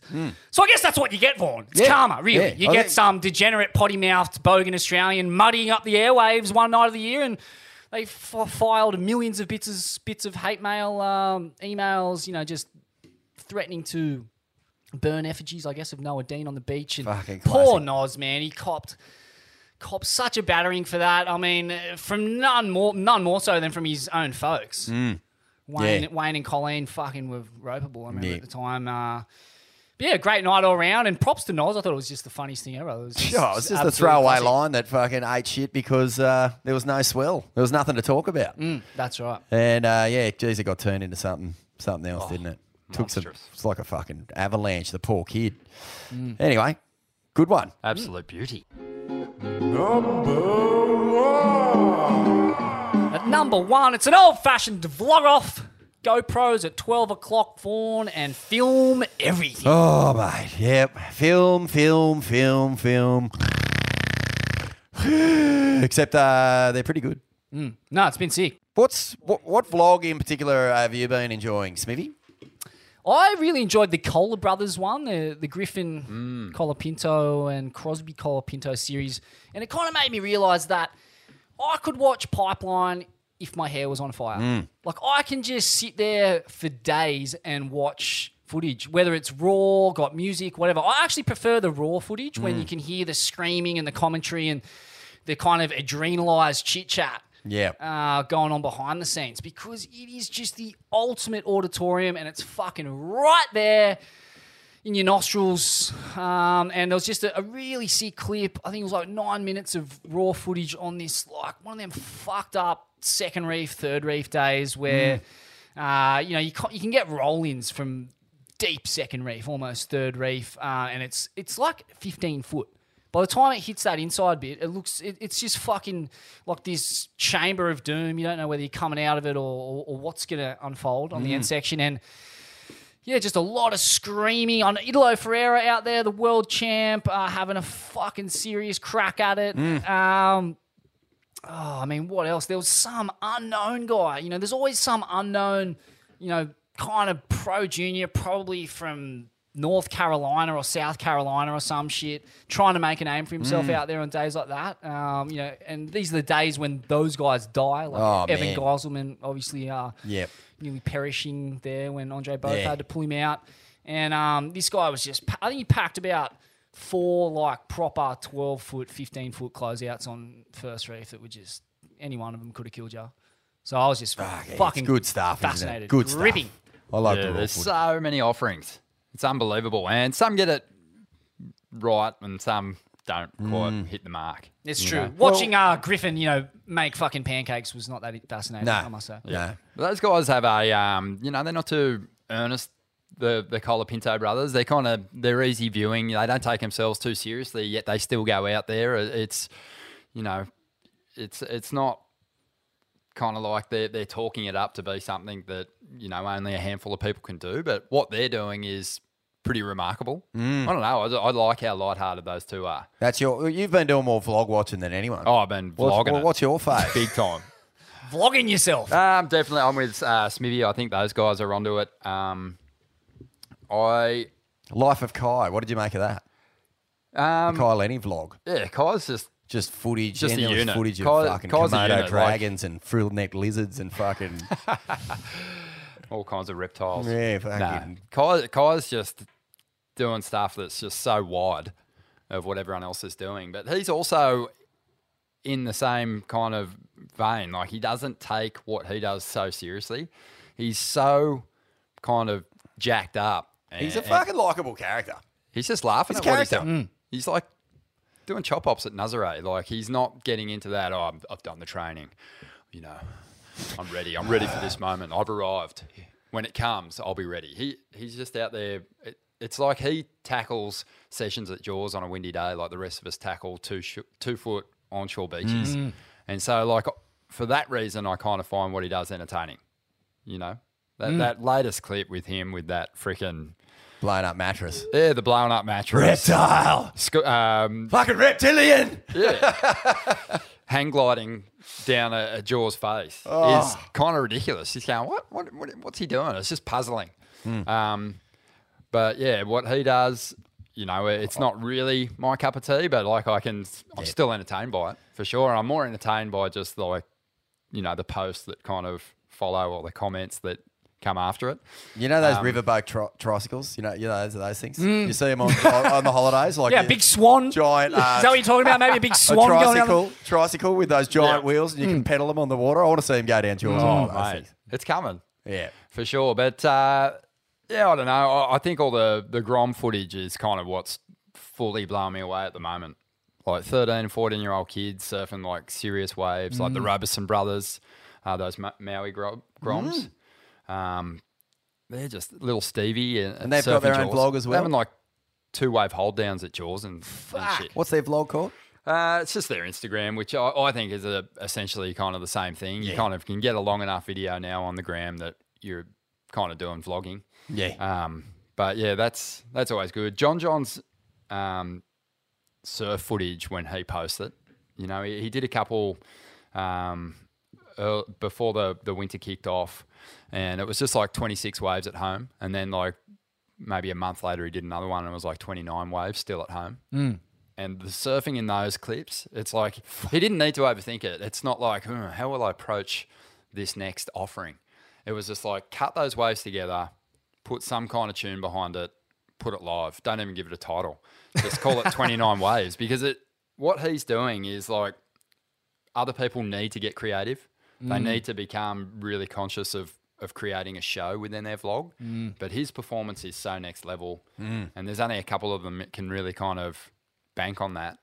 Um, that it just blows everyone out of the water. And it's sort of like if you've put too much thought into it, if you've over conceptualized your offering, you know, you might cook yourself. It, it just all of a Yeah, sudden look at Mace. You, you end Just up footage, Oh. fucking Jimi Hendrix, chuck it on there, let people fucking zzz all over it. Mate, his Fucking his oath. highlight reel from 2020 was 40 minutes long, and um, you know, you you watch a lot of edits, even full feature films that an individual put out, and you might get one novelty wave or one session where they're at a wave that breaks a little different, and he's got 40 minutes of it, and it's like. I just wish Mace would take some of the best surfers in the world to the waves that he surfs, so you can see how they would handle it. Mm, great concept. I You like know, that. because it's it's kind of like Single Mark session Matthews clips. saying Mm. like about Mick Fanning. He goes, I want to get him down Shipsterns because Mm. he's he can adapt. He knows how to read a wave, and I guarantee that within just a, a couple of rides, he's going to figure it out and do something that people don't expect from him. He's not a big wave surfer. That's not his focus. Never has Mm. been. But he's so capable and so talented, more talented than a lot of big wave surfers are. That if he dedicates himself to it, he'll have it in a heartbeat Mm. and he kind of did, you know, like Mm. yes, he didn't ride the best waves at Shipsterns, but it only took him one session to be getting like spat out of huge stand-up pits. So uh, having Mace take some some people who are at the CT level to some of those novelty waves Oh. and see what they can do. Yeah, we were talking real about that. There's, time. there's no one in surfing coming close to doing what he's doing. It's just Hmm. so sketchy. Uh, but he's getting proper vision. I would rather watch. Mason though at one of those just ridiculous backwash waves where he surfs into the beach, hits the oncoming backwash, switches, surfs out the sea, does an air reverse, heads back towards the beach for a moment. Like watching someone do that to me is is better than watching a really good ride, say at Pipe. Mm. Because as much as you said, I, I can still watch it and enjoy those moments. But that's just so unique and Mm. like so it's so creative what he's doing that I think for me, Mace Mace Mace wins. He's the ultimate vlogger, and uh, I back that. Jamie O'Brien. I mean, he's the reason that I'll never surf pipe or backdoor again because the biggest wave I'd be willing to take, he surfed waves five times bigger than that on a soft longboard that has more flex in it than a rotten banana, Mm. and he just comes over foam balls. What he does out there, you know, he's already established himself as one of the greats, but like Now he's just taking the piss. He's taking the Through. piss. But just- he's unbelievable. But yeah, for me, Mason's number one. Shout out to uh, Koa Smith too. I, I enjoy his series and also just that entire kind of North Shore Brigade you got there. Nathan Florence, uh, Koa Rothman, Koa Smith. They've all kind of got vlogs. They're all appearing on each other's vlogs. Uh, Cole Smith's one mic'd up. He took the microphone out into the lineup at Pipe. I've always wanted someone to do that and to hear what goes down out there. And he ends up getting a fucking psycho one. Probably, I mean, so much got made of uh, Seth Moniz' on that same day, which was uh, mental. And like, a, you know, the, I'm sure the photo from the shoulder uh, of that no hands pump would be so fucked up. But Cole gets one that stands up quite a bit taller. I thought the drop was a bit more critical. The barrel was not as long. But uh, he's a fucking. Oh, man, he's that guy's a such a good glutton. surfer, he's an He's absolute, absolute maniac. pig Yeah. the highest order. Tell you what, I've had a gutful of, though, lads, is the uh, just the constant stream of just workout videos of people. Mm. I, I just don't get it. So, I don't want to see my uh, surfing heroes lathered in a sweat, shorts hiked up over their f- chicken fillets, just pumping out squats and training. Mm. It's like we get it. You're fit. But is that is that is that meant to be some sort of intimidation thing? Like you know, where you get in the mind of I don't know, let's say, mm, I'm just trying to think of someone off the top of my head. Phil Toledo, for example, is he looking at Ezekiel Lau and going, Oh, Ooh, better put the uh, oh, fried chicken away for Just a couple hopped of up on baby formula, surrounded by vomit, just watching Zeke rip out You know what I mean? Because like, a thousand isn't crunches. That, isn't that it's part of the demoralizing. whole uh, the whole uh, competitive mindset with exercise? Is like, I've heard all so many athletes say it is, you know, I need to know that I'm getting up and I'm doing the work when those guys are still in bed. You know what I mean? Like that's a big part of having that extra confidence. Maybe Yeah. it's just it's only directed to uh, fellow competitors, dog. I get it. I get that the training's like a huge part of it, and some of them are doing kind of unique training that you kind of go, oh, that's interesting. But um, I just think it's a pursuit and vanity. I, I just don't need to see these Well, people flexing and It's showing their rigs off. unquestionably what it is, Ronnie. I mean, it's some kind of Freud would have a field day. I'm sure it's all about fucking securing a bit of the old in out in out, isn't it? I'm sure yeah, of it. maybe. The best I thing is uh, John's so reluctant to uh, um, show himself training, but Mm. oca- occasionally the people that he trains with, he does it for their benefit. And he'll be showing post training session, and the, the smile that he puts on in those photos is just so priceless. You, know, you can imagine it. It's like this Yeah. half. Oh God, here we go. It's just like he's so reluctant, but um, It was good to see that uh, in that Tokyo Rising clip, though, just how how much he put in post, Oh, yeah. post knee op. He was fucking giving it some. Don't get me wrong, in the, the context of a longer form story about what it takes to get to the top um, is awesome, but it's like, oh, just there's been enough. Yeah. Surely there's enough. We, we get it. For We've sure. seen it. The ice bath, okay. That's great. Fully in.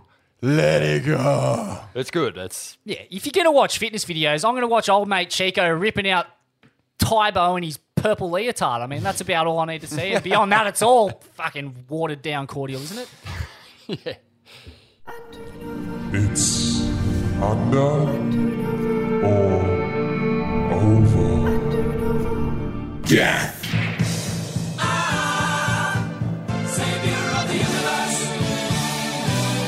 Gaffs are back. Uh, How can they be back when they never went away, Smith? Hmm, but I feel like they did kind of go away. No, they did. They went well out of favour. Hmm, but a couple of, well, I don't know. What, what, It's just the macho bravado culture of surfing, big wave surfing. maybe, maybe. But I mean, all my f- pipe heroes wore them back in the day. Hmm. Kong, TC. BL, did he wear a stack or did he wear a, uh, a s- a s- a gath or a stack hat?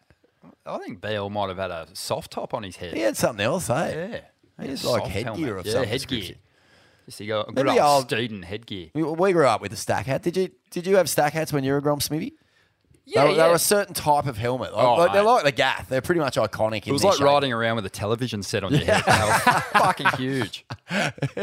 it was a pretty hideous looking thing. But uh, yeah, no, I don't know why it went away, but it is back with a vengeance. I'd like to actually, I'd like, I'd, I'd like to give this show a bit of credit. I Mm. reckon this show has single handedly played a huge role in the acceptance and the comeback of the Gath. Mm. Is that, am I out of line? No, not Good. at all. No doubt. I think it's Nah, good call. Smithy, I mean, Smithy's been uh, proudly Mm. donning the gath. I've had uh, many a sessions with him where he's got the hard shell on. Who will ever forget that immortal photograph of Smithy in his Bondi United silkies and Gaff packing one at Petting? I want to toot my own horn, but Oh, that one went absolute straight to the pool room. Oh, straight through, mate. Didn't even touch the corn. It was that clean. But uh, Gaffs are back, and we've got a bit of a roll call. Oh, beautiful. Uh, Kalani Chapman. Death. Koa Smith. Death. Landon McNamara. Death. Uh, kind of chartering the ground of his old man with the reggae Oh. coloured. Well, Gaff. Liam was a, a Gath aficionado. And He was Visor. absolute full blown fucking perp. He was a full blown perp of the Gath. Sally Fitzgibbons. Death. Al Cleland. Death. Of course, Tommy Carroll. Death. Back on the hydrofoil. Yeah, always repping the Gath. TVC. Bruce Lee at Kirra, you said, Ron? Death. Oh, Bruce Lee. He he wore the gaff, but he also had the accessory, the uh, the visor, which he would take Mm. off at the bar, often pull the visor down just in case the chandelier came down, keep the water out of the eyes, come out, flick the lid up, quick wink. Yeah. kick Yeah. out. Liam McNamara. Yeah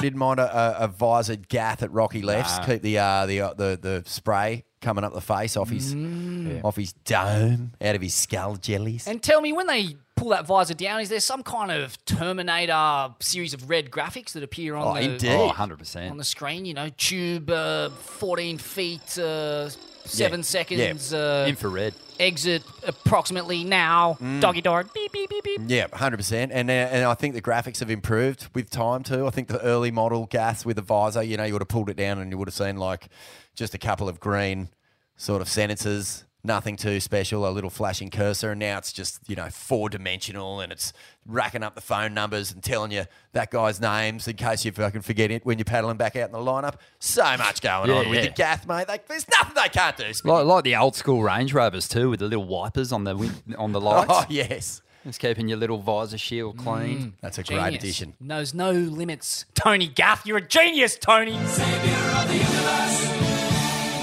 Wherever you are, I hope you hear this tone deep in that cave, whittling your gaffs away with your stick and blade. I love it. Uh, a few more on this list. Uh, Cali Vast. Yeah. Coley Vast, Cooley Vast, whatever the fuck that cunt's name is. He's a maniac. Holy Cooley.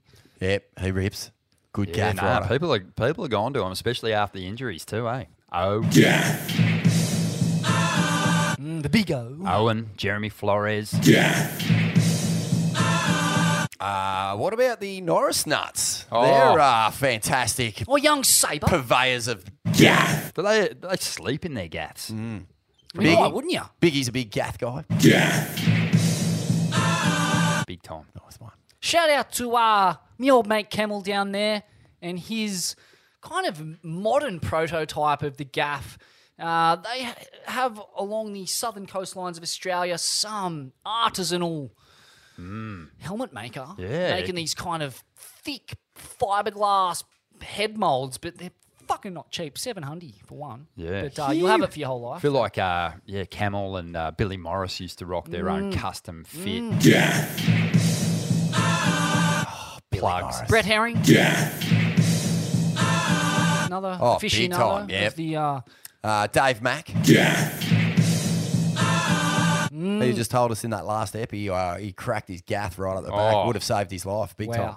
So, uh, yeah, there's another one for you. And it's just good to see, mate. I've got no no beef with the gaff. I reckon there's superpowers. Morgie.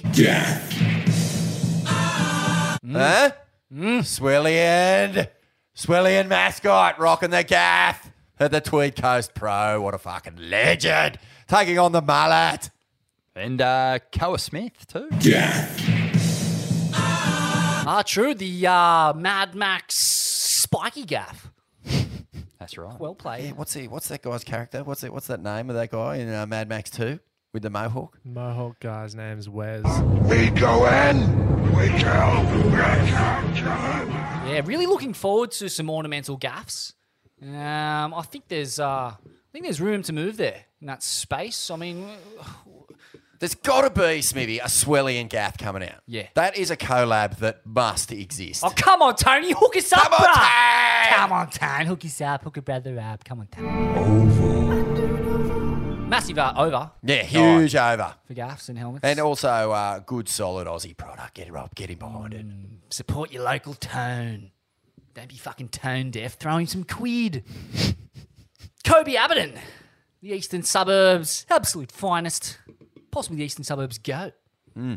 Hacks Koa Smith's braid off following a tubular indiscretion at De Grower, better known as Desert Point's Monstro Cone End section. Hmm. Um, Interesting. This happened a little while ago, right? This was uh, when the Indo COVID shutdown was on, and Mm. there was uh, a bunch of crew was sneaking off to get little Indo cones left, right, and centre. But uh, Correct, it is old news, but uh, I haven't But mate, landed on it what yet. so what needs to be discussed. I think. There's nothing more distressing for someone who will pay 25 bucks for a piece of smashed avocado on a fucking bit of bread Mm. than getting their man bun removed. I'm telling you. It's not a good look, mate. No. Remember the hunt? That I uh, I watched it kind of unfold on the uh, the gram. Ko- Koby was looking for uh, Koa's number and leaving messages on, on Instagram. Is- He said, um, Oh, that'll keep you up at night, I'll tell you. ran a ran a ran a photo of him and then said, "Does anyone know Koa Smith's number? Need to get in contact with him." Left some messages, DM'd him. Oh, I need to get in contact that's- with him. He dropped dropped in on me. Um, so, oh, I could only imagine how uh, how Koa felt. Mm. Mm. Well, uh, this is what Koa had to say on Instagram. So I think I made one of the biggest mistakes in surfing. I had a brain glitch and dropped in on at Koby Abberton at the grower! Exclamation point, exploding head, hand in face emoticon.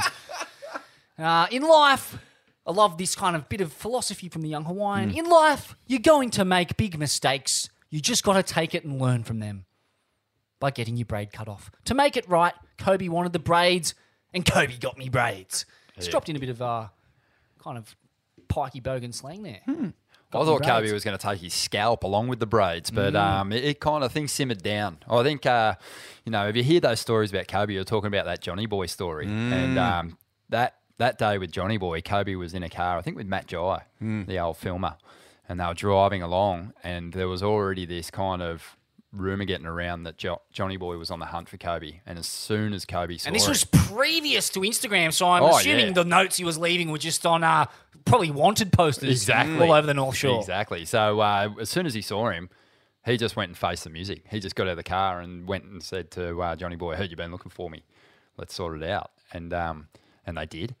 But uh, I think that is the kind of character that you know Koby respects, Mm. and and Koa knew he was in for it.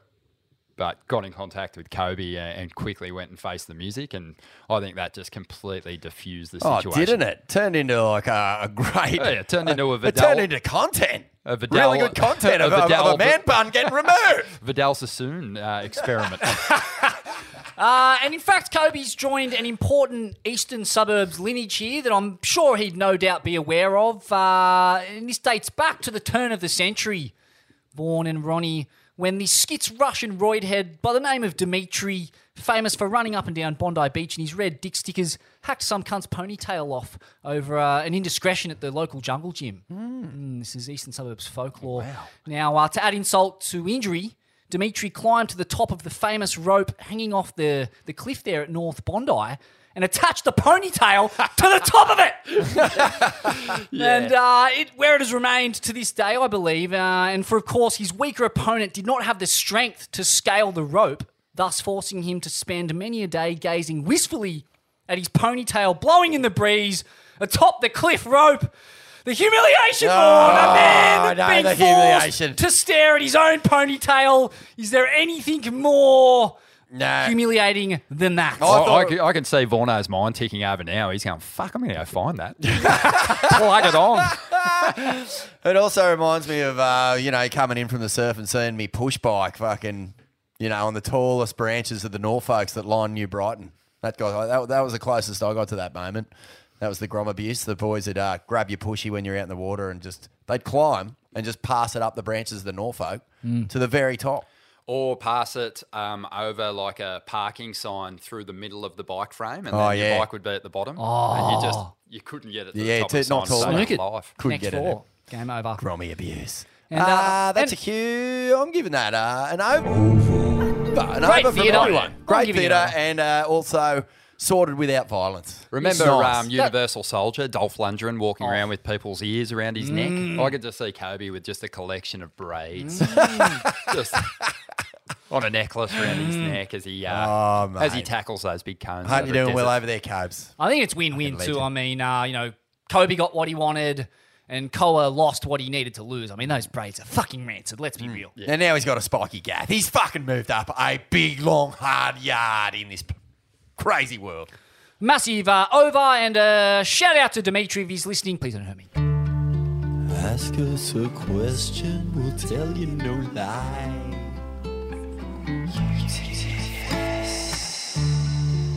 Ask us a question, we'll tell you no lie. Righto, fellas, ask us a question. The Swellians have fired, and they've fired hard for the first step of 2020. First question here is uh, from Swellian Bad Sack. And uh, can only imagine how he got that nickname. eh? Mm. How does one uh, get a bad sack, and what uh, exactly makes a bad sack? Well, I guess I- the tinea you were talking about. Yeah, the, I guess a little bit of fungus in and around the shaft slash ball bag slash gooch area is uh, could always lead to a bit of a, a rank whiffy sack. Uh, Running around the points there on the Gold Coast is a one-way ticket to bad sack country, Ooh, isn't it? fuck, well said, Smitty. the al- other, the other al- things. Also, though, Vorno, Yeah. um, I've been wondering um, the the manscaping kit that you got a couple of amps back. Oh, well, there's no Yeah, bad sacks around no- here, Ron. No, but your ball deodorant, how is it? Oh, have a whiff. Hey, here you go. Oh pungent. Mate, the manscaping, it's fucking good shit, I tell you. Getting no complaints. Uh, bad sack would like to know whatever happened to nose cones? Mm. Nose cones is in. Uh, well, nose cone? Josh Connor, full on, you know, regular Swellian on the uh, comment thread. He said, We're all mi- microdosing now. We're all microdosing now. So the, the nose cones have gone the way of uh, goodbye, bye bye. But uh, actually, then Bad Sack writes back, actually, I'm just referring to the, the plastic thing that used to be placed over the tip of your blade. Oh, of course. The nose guard. Oh, yeah. Yeah. Pro tip. Now, are we are we That was ever the going to one. see the nose guard make a comeback in the fucking same way that genius. they they, oh, they they are genius. They make George perfect Greenough sense. has monstrous beef, massive monster beef. I'm talking iCow.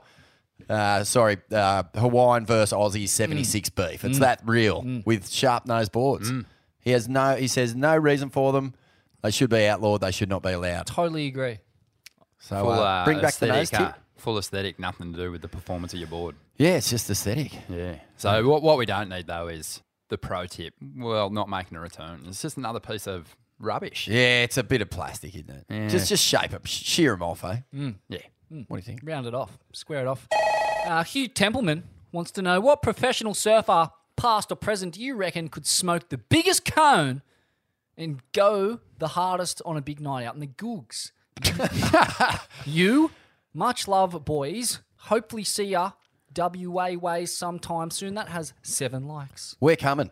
We're coming to WA. We're coming this year. Somehow, in some way, Smithy, the Ain't That Swell Up in Smoke tour will resume in WA. Mm. You heard it here. But um, what is it? Which pro surfer can can rip a huge romper and enjoy a big night on the googs? Mm. Pretty much uh, everyone from the uh, late 80s through to the mid 90s. Yeah, pretty much. Take your pick. Yeah, yeah, I mean, yeah all of them. Uh, I've got a question here from Brett Rankine. Duggo Hmm. grows his hair out to a number three. How does this affect his powers? If he was rocking the Sipowicz. Mm. Yeah. The Sipowicz. Oh, look, I, I think it's a, it's a dangerous game to be between, uh, sort of you know what, a week into not shaving, and then you got to get almost to the three to five to six month mark before you can start crafting what what comes out into a, some sort of scarlet or some sort of shape, because otherwise you just look like you look like a fucking half chewed tennis ball. You look fucking disgusting. Uh, there's, there's just no getting around it. That that middle ground, unless you sort of plug up or you just commit to uh, full time gaff wearing, you, you're toast. You look bad. Got one here. Uh, anyone like to want to chip in? I think goat would just. It, it- it's you're really entering a, a, an ugly looking phase in your personal sort of uh, just your look if you embrace it. He, he's he's fought that battle already. I Mm. can remember at different stages when it was uh, it was all turning bad. Mm. Um, he rocked kind of shortish hair, and and you could see what was going on up there. And um, I don't think he'll ever go back. No, no, he'll never go back. The patent baldness is a fucking curse. God's cruelest joke. The Green Room Times, uh, great Instagram account, legendary Swellian. He's uh, chipped in. He's given me a few lols over the years, boys. Green Rooms, you, you guys on the program there? Yep. The Absolutely. headlines, good shit. Wants to know uh, this one for you, Ron. Ooh. How many times has Ronnie been faded by the top 32 while the contest is on hold? And when did he get his revenge and burn one back? You must have a hell of a story about shoving someone back into the cone and fucking making them eat shit off your outside rail. Share it!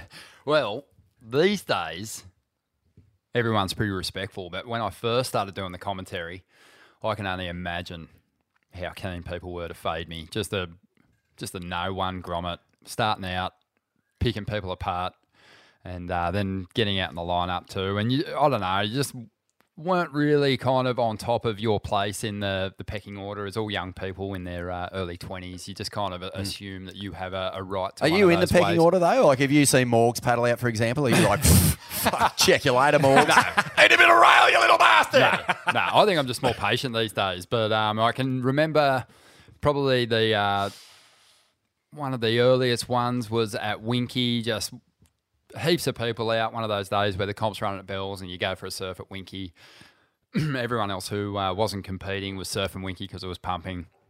Finally getting a wave, connecting with a, a half decent wave, and uh, Pat O'Connell of all people dropped in on me. Long ball Pat. You Yeah. kidding me? And those things were just dangling in the face as he just reefed one off the bottom. um, but yeah, that was uh, that was one. But probably the best burn I ever copped was um, my fe- very first wave at J Bay. Was such an average wave. It was like a full in betweener. I snuck to the inside. It was maybe a three footer. So just hugging the uh, the rocks. Who was it? Parker. Oh, The old mate. Snorky. Oh, gosh. He'd already won the event. He Thought he was out snapper. Oh, he just burnt me. Just like raced away and we kicked out. He had that big goofy grin under his huge nose, just split in half like a watermelon. And um, Did you get him back? he said, "Oh, sorry, mate. Didn't see. I had this cheeky grin on his face." I said, "That's my first wave at J Bay. I'll never forget it." Ah, Um, but good yarn. yeah, I don't know if I've uh, burned anyone. I don't think so. Definitely snakes. You ever burn a pro, Smithy? You ever seen one on the inside and just thought, nah, fuck it, mate. You've had too many. No, can't recall. No, but uh, shout out to Jordy Smith for the reverse call off at Greenmount coming my way. Oh, you were still holding on to that one, mate. No. Let it go. Let Nothing it go. better. That's Smithy. pretty good. I've got Breathe, mate. Fully in. Fully in. Let it go. I had, I had Jordy call a uh, Grom off a wave who was, the Grom was pretty hyped, catching a lot of waves, and uh, he called off a Grom so I could catch a wave at J Bay. That, was, that was kind of cool, but also embarrassing at the same time. Sorry. Let this poor, let this poor Yeah. sod have a crack, eh? Look at this guy. I forgot. give this guy uh, a wave. Benji Brand at Backdoor, uh, one of Smithy's best. I mean, fuck, at, at that point, I think he was, you know, probably 15, 16 years old Oh. and, and, and a handful of Japanese pro junior kids. But I you, know, you got to fit into the pecking order somewhere there. I, I basically, uh, you know, broke it down as anyone who I think I can beat in a fight, I'm going. So Oh. that's pretty much how it works on the North Shore, isn't it? That's a beauty, mate. All right. it? Sorry, Benji, if you listen. listening. My E- Empire Ave. Uh, Link? Yeah, Link. Link, Great dog? Link. And uh, He's Link, a- thank you, mate, for uh, helping us out with um, housing the fam on the, the coast when Oh, I he's a snapped my leg. Good man. Champion. Link Heather. Great surfer. Oh, I saw him uh, the other day. Ballina actually. boy? Yeah. Ballina boy. Ballina born and bred. Uh, Mate, I'm, I'm, on, I'm on sacred turf here. coming back off a, a broken neck. In fact, uh, actually had to move north to warmer waters. Too frigid down there. For What's the he got for us? Uh, he's got a great question. It's a, it's a loke, pretty loke heavy question, but he says, who's the better surfer, Jeremy Byles or Matty Smith? Uh, Oh. Matt Smith, just for those who aren't initiated, was uh, a junior from New Brighton, same town as Jeremy Byles, the great Bylesy. ASP 1991 Rookie of the Year, Jeremy Byles. Yeah, that's right. So you got uh, Bylesy, who was a bit of a raw dog. Uh, and then you had Smithy, who was a wild unit on land, but oh my God, his surfing style and what he could do. Like he was as cutting edge in that Slater era before mm, before 1991. So no, around 89, 90, Matt Smith was probably surfing on par with your Powleys, your, your Slaters and all that. But I've got to give it to Bylesy just because Bylesy's so accomplished. He, he, he did so many fucking great things, Bylesy. He won twice in Europe, back to back Mundaka events. Wow. He uh, defeated Curren, the only surfer to beat him twice in his in his third world title year. Kidding He me? fell off a veranda onto his head and fucking tore up, uh, you know, sunset. He, he just had. He kicked a sniffer dog. He kicked a sniffer dog and got bashed in an airport. uh, he fucking threw a dog off a bridge and got bashed by a heap of Frenchmen. He- Wow. Very accomplished. he mowed our lawn without fucking blades on the mower for about three and a half days. He's just an absolute fucking weapon, and we love him. But uh, a big shout out to Matt Smith, who I think probably it's it's that argument where you go, well, who was more naturally talented and who sort of like got the furthest? It's just that. It's, it's an arm wrestle. Best best comparison I could make is uh, think of Jeremy Byles as like a young Kong Elkerton. Yep. That kind of brand of surfing, really powerful, swung big boards around. Think of Matt Smith like a, a young Kelly Slater Mm. before he became accomplished. Exactly. Just had that kind of freakish, like elastic kind of approach. A classical power versus slide Yeah. conundrum. Yep. But, Real just, radical. but also just Rivers. too radical for his own good. Too too radical on land. Found himself in all sorts of Ah. trouble. Died in custody, which is a, a Fucking real hell. drama and a real fucking sad way to go for someone who was just such a great surfer. But good question, Link. Thanks very much, mate. Glenn Mitchell wants to know Would you ever vote for a surfing politician if they continually paddle up your inside on a point break and when you finally have them on your outside, they drop in on you? Would you ever vote for such a. Is he talking about bugs? No chance. Well, I mean, uh, sounds like pretty Bugsish behaviour, unless. is that that's where it's going, isn't it? I mean, unless it's uh, our Tulsi who's just had a gutful after being sidelined from the CNN televised debates and it's just gone all nihilistic reptilian on the world, just Never. fading cunts at fucking every other That's not a style, Hawaiian Smithy. You know it. I know it's not a style, mate. break. Must be a bugs one. Uh, Jasper Endersby, who uh, another long-time Swellian Smithy, wants to know who would win a heat at our ten-foot sunset between Rondog, Smith, Vorno, and Bainey. Oh, already. That's That's no contest. Yeah. That's that's Bainey because he day. rides he rides lumber on three foot days at North Ave. He Mm. rides huge Simons. Um, he's already done three turns before anyone else has even seen the wave. Yeah, Gamote all day. Yeah. I, I the rest of us would just be fucking sitting out wide watching. Kyle Warren Johnson wants to know Would Mikey have saved Leo if he was the one drowning? Actually, Tyler uh, put Did we that just as a take that as a comment on one of those questions. Lucky it wasn't Leo. Well played, Oh, Tyler. well played. Oh, that's a Uh, good I'm one. just going to leave that one. Leo would never be in that situation. Nah, that's true. He's not uh, prone to a selfie on rocks in front of a 50 foot swell, is he? He's prone to a selfie though. Ah. But uh, yeah, nah, wouldn't be in that pickle. But Ta- uh, Mikey would have saved him for sure. Uh, we've had this one before, but Toman Tellini wants to know how did Ronnie end up with the locks while Deadly ended up with a polished doorknob? Eh. Look, UTFS, I agree, UTFS, but it's it's clear that you know more virile men go bald. Mm. That's the answer, isn't it? Sitting there with That's your little answer withered that, legs. uh, that you've come up with, Vorno. Smithy, you got one? Luke Egan wants to know, not the Luke Egan, but a Luke Egan wants to know best surf flick of the 90s. Surfers of Fortune, Bunyip Dreaming, Green Iguana, Sick Joy, Hawaii 90s. Are you sure that's not Luke Egan? He's in a few of these. Uh, Sarge's Scrapbook, Mondo Extreme Experiment, all down the line. Does Surfcore 2001 have an opinion, or was he still sprouting pubes at that time? Well, we're going to get Surf Call back on soon because he's uh, he's been AWOL for a long, long time. If I just had to pick one off the top of my head, the most important surf film of the entire '90s for me was Kelly Slater in black and white. And I saw it when I was I was at my most formative. I was about 13 or 14. Mm. Blew the hinges off anything I'd ever seen before it, and uh, you know I, I don't know if anything had an effect on me the same way for the rest of that decade. Mm. All those movies that you uh, you listed, though, I think they're all in the library. Oh, they Uh, were. Our video Annie collection was Gromworthy huge. Salt. Um, but uh, yeah, those Jack McCoy flicks were awesome. Yes. Um, but Indeed. all down the line too. That, w- we saw that on the big screen, Vorno. Mm. Kempsey RSL. Yep. Remember? the big screen, the big projector. I we should had say. to we, we had to get uh, ushered by police through like uh, about 400 people just having a huge bar fight on the street that had spilled out of the local pub.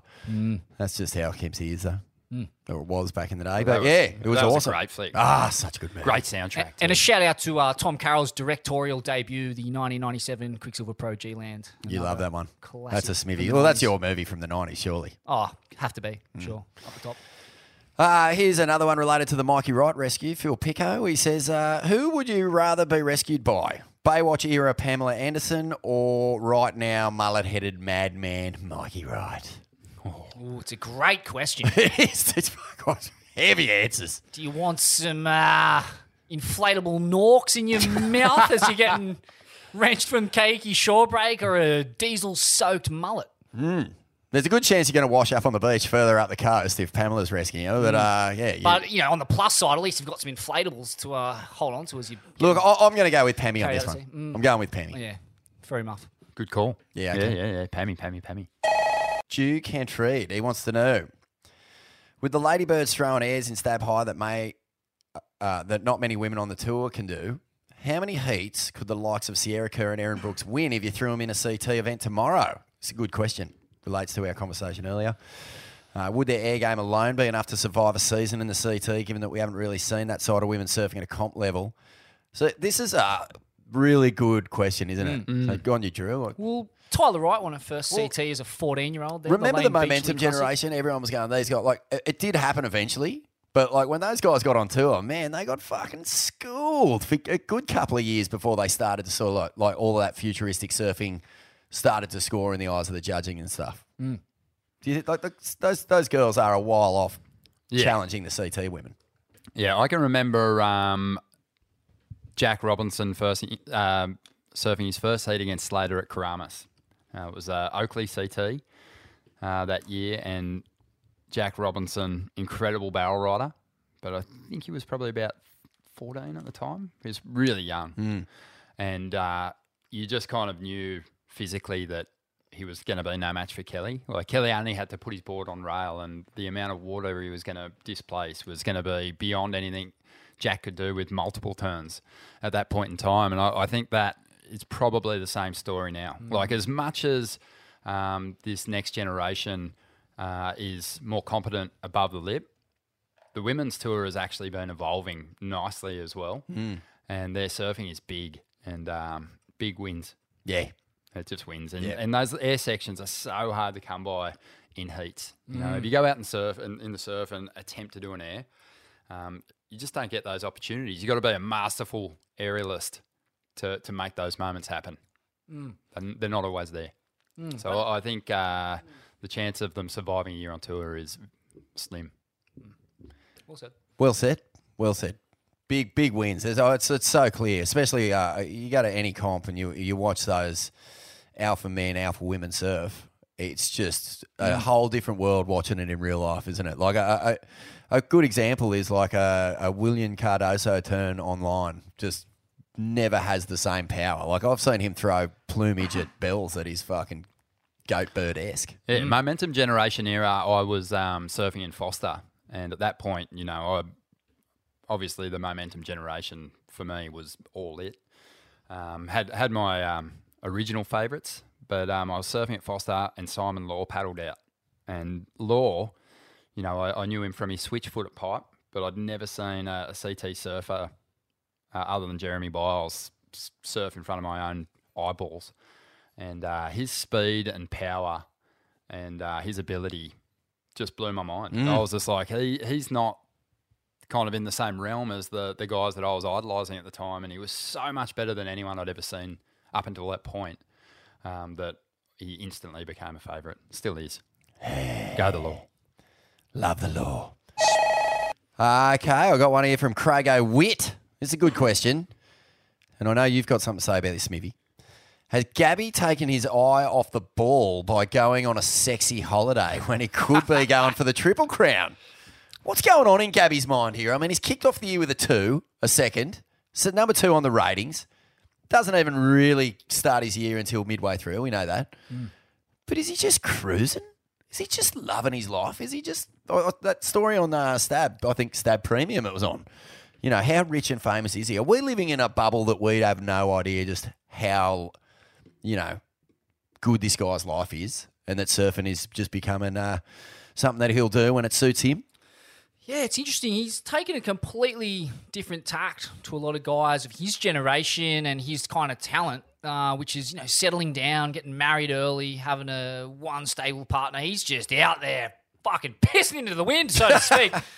just, uh, I mean, has he gone back to Brazil? Has he? I don't know. He seems like he's on a sexy holiday. Craig seems to know what's up. On your Craig, eh? But yeah. keeping tabs on Gabby's love life. He's living large. He's in Mexico, I think. Oh, Mexico. Mm.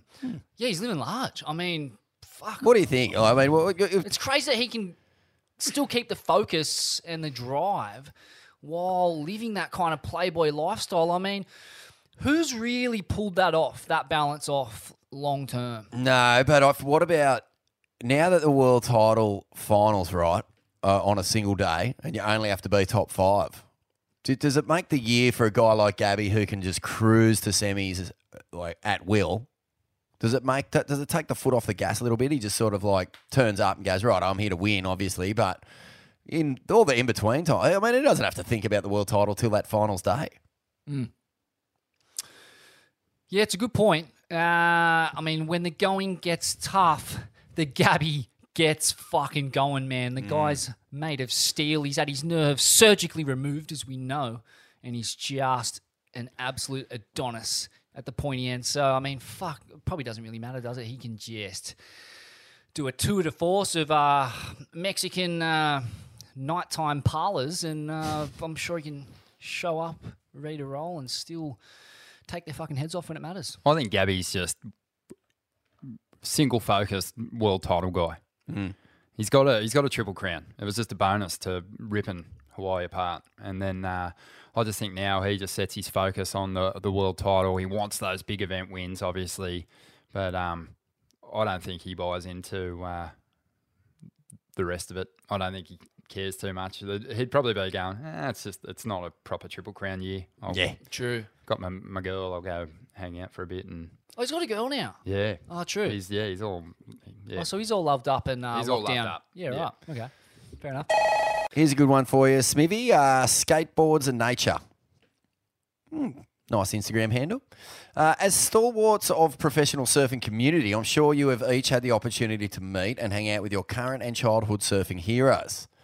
What is your most re- embarrassing or regrettable fan out moment? Now, this is different to your run in with Jordy Smith, where, you know, he said, How about you buy me a drink, stab guy, or whatever. Mm. Have you got a moment where you were you're speechless in the presence of greatness Um, or embarrass yourself? Yeah, I think when Bobby Martinez was shaping up to me at J Bay, that was probably like pretty surreal. And, Wow.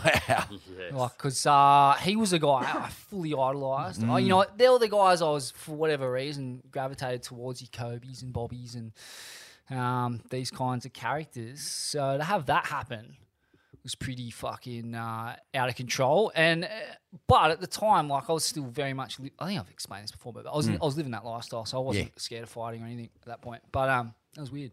Um, It's a good one, man. yeah, but yeah. So Getting shaped up to, that's something else. yeah, I mean, the, the surfing's full of famous moments where pro surfers came into the the surf mags or the surf media and had it out.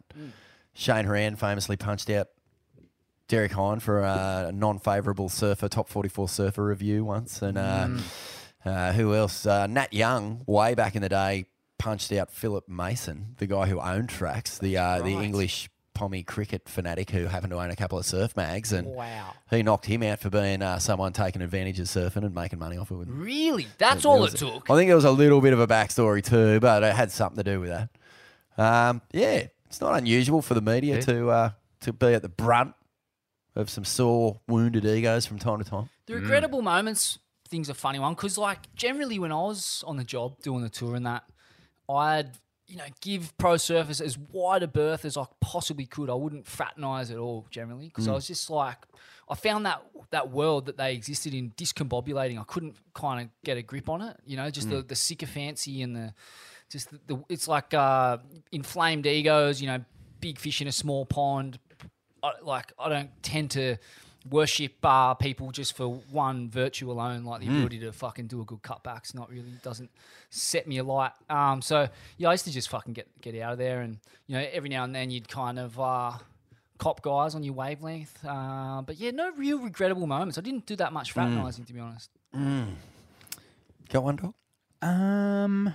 Oh, I mentioned that one with uh, like Shawn Briley. I think like if you're at functions and you uh, approach someone thinking that you're going to have like a good conversation when you're off chops is uh, always regrettable. Yeah. I did it to Potts first time I uh, met Potts in the uh, the city. Um. Yes, in the nineties, late nineties. Yeah. one of those kind of parties, and uh, went up to Potts and. Was just Oh. foaming at the mouth, and uh, yeah, he, he, he was actually pretty cool. But I can only imagine, like, for people, no matter you know where you're coming from, like if you're a, an identity or whatever, like dealing with people who are pissed, coming up to you, chewing your ear off, wanting to have a conversation, must just be so. Ah, you got to be so patient, and Mm, uh, it's brutal. Both of the people that I did did it to were. Yeah. And Potts didn't remember it. Oh, I've got one embarrassing one. I uh, I got had a huge night out with Mitch Colborne once, and it got to the early hours of the morning. I was going, mate, I got your back. I'm going to whack you on a cover. No, I'm going to put you on a cover, mate. This is when I was running Surfing World early days. Got to the my last issue of Surfing World, and I get this like tag on me. Uh, Tag on me Instagram, you know, I, I did a post of me standing next to a pile of mags. Ten years, you know, it's like fucking half a forest of old growth Tasmanian hardwood. Yeah, its Cut prime. down. Cut down. And uh, yeah, so I, I, it had been 10 years since I'd made the promise. I just get this fucking text message that goes, Where's me cover, you cunt? Oh, That's pretty good. that jogged my memory. Oh, so actually. embarrassed. It Uh, was so good. I've got put on an assignment to. Sorry, Mi- Mitch, it it is coming. Shauno's still there. I've got some swing, mate. I've got some sway with Surfing World. We can do it. I uh, I did get uh, teed up in a practical joke though wi- for a con- confrontation. Remember um, Sunny Garcia that year grabbing uh, the photographer Andrew Yes, I do. dragging him through the contest side at Cabarita, giving him a stern talking Mm. I to. remember. Um, North Shore, maybe 2015, Mhm. I want to say. Um, big after party after the Pipe Masters. Bunch of people just chilling, relaxing, and uh, old Jake Patterson teed up Sunny Garcia to grab me around the scruff of the neck. Oh, uh, drag me through the You've Billabong house. experienced the real fear of the North Shore. Oh, right. That's proper. I kind of, in the back of my mind, I saw Snake, just that, you know, that hideous grin of his. Got to get those teeth sorted, Snake. but uh, yeah, I saw him kind of with a wry grin on his face as I walked in. But yeah, Sunny just turned around. He just grabbed me around the scruff of the neck. He said, "Come with me." Walked me around to the back of the house, took me down the side alley, and I could see Snake's head poking around the corner. Put me up against the wall, and then slapped me on the shoulder and said, "Just, just fucking with you." Oh. That's rough. I was like, mate. Anyway, I'm, I'm gonna whip home and just get this huge gorilla finger out of my boardies. As I was going to say, uh, should, do you want me to um, do you want me to dry clean these shoes? I just pissed all over, or Yeah. how would you like that? Oh, that's a good one. Uh, one here from Hendo Froth, who uh, Oh, yeah, Hendo. we love Hendo. Yeah, brother. absolute legend. Works on the the Woozle back end. Big editor. Uh, he said, uh, question for Rondog. What advice would you give an average surf nerd such as myself who aspires to be a lord of the mic and the commentator, mad dog such as yourself, up the Ron, UTFS, on your Hendo. Love you, mate. Oh, Hendo. I, f- I feel like you're you're there, mate. You're on the verge. You can walk in. I think he uh, just the the edits he uh, he creates. He's a character. Nah, he's a legend. Actually, Um, there's so many. that's a good place to So start. many people who are part of the team. It. You know, not many people know, but it's a it's a full f- engine that's cruising around the Oh, world. Uh, but what about to crew out there who do want to commentate, dog? I've had a lot of people hit me up, DM me about getting into it, and um, you can almost.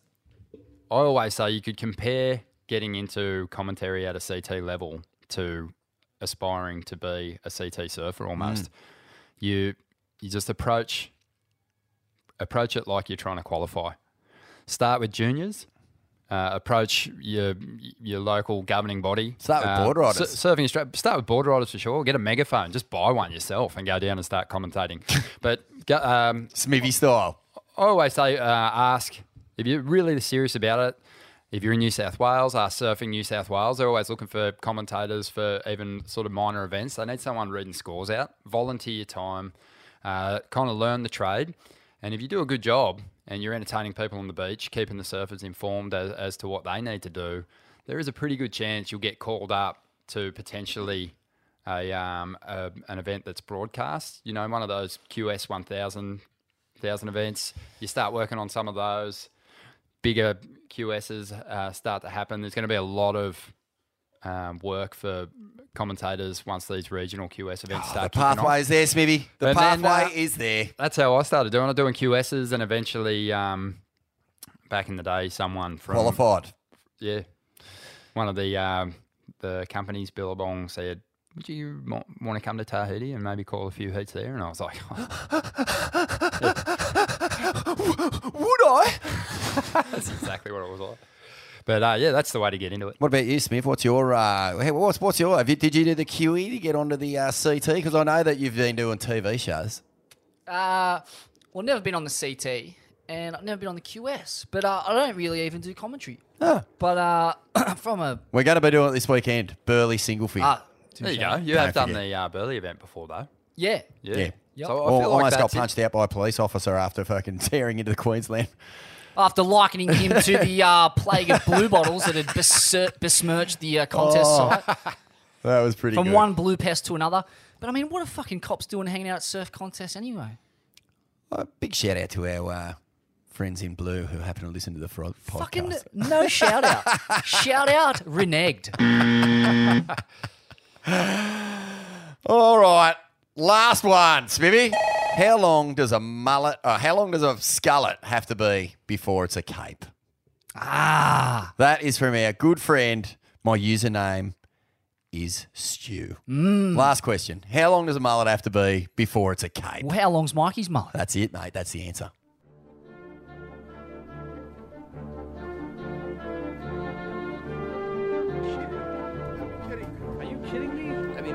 Kidding me? Are you kidding me? You gotta be kidding me. You gotta be kidding me. You're kidding me. You're kidding me. You're kidding me, right? Are you kidding me? This guy, are you kidding me? Are you kidding me? Are you kidding me? Are you kidding me? Are you kidding me? Are you kidding me? Kidding me? Kidding me? You kidding me or what? You've got to be kidding me. You gotta be kidding. Jeez, you got to be kidding me. You gotta be kidding me. Oh, you gotta be kidding me. You got to be kidding me. You gotta be kidding me. You gotta be kidding me. You gotta be kidding me. You got to be kidding me. You've got to be kidding me. You gotta be kidding me, right? You gotta be kidding me. What? You gotta be kidding me. You gotta be kidding me. You gotta be kidding me! You gotta be kidding me. You got to be kidding me. Are you kidding me? Are you kidding me? Come on, you got to be kidding me. Kidding me. You got to be kidding me. You got to be kidding me. Are you kidding me? You kidding me? You kidding me, right? Are you kidding me? You kidding me? You kidding me? You kidding me? Are you kidding me? Kidding me? You kidding me? Are you kidding me? Are you kidding me right now? Are you kidding me? Are you kidding me? You fucking kidding me? Are you fucking kidding me? Are you fucking kidding me? Are you fucking kidding me? Are you fucking kidding me? Are you fucking kidding me? Are you fucking kidding me? Are you fucking kidding me? You've got to be fucking kidding me. Are you fucking kidding me?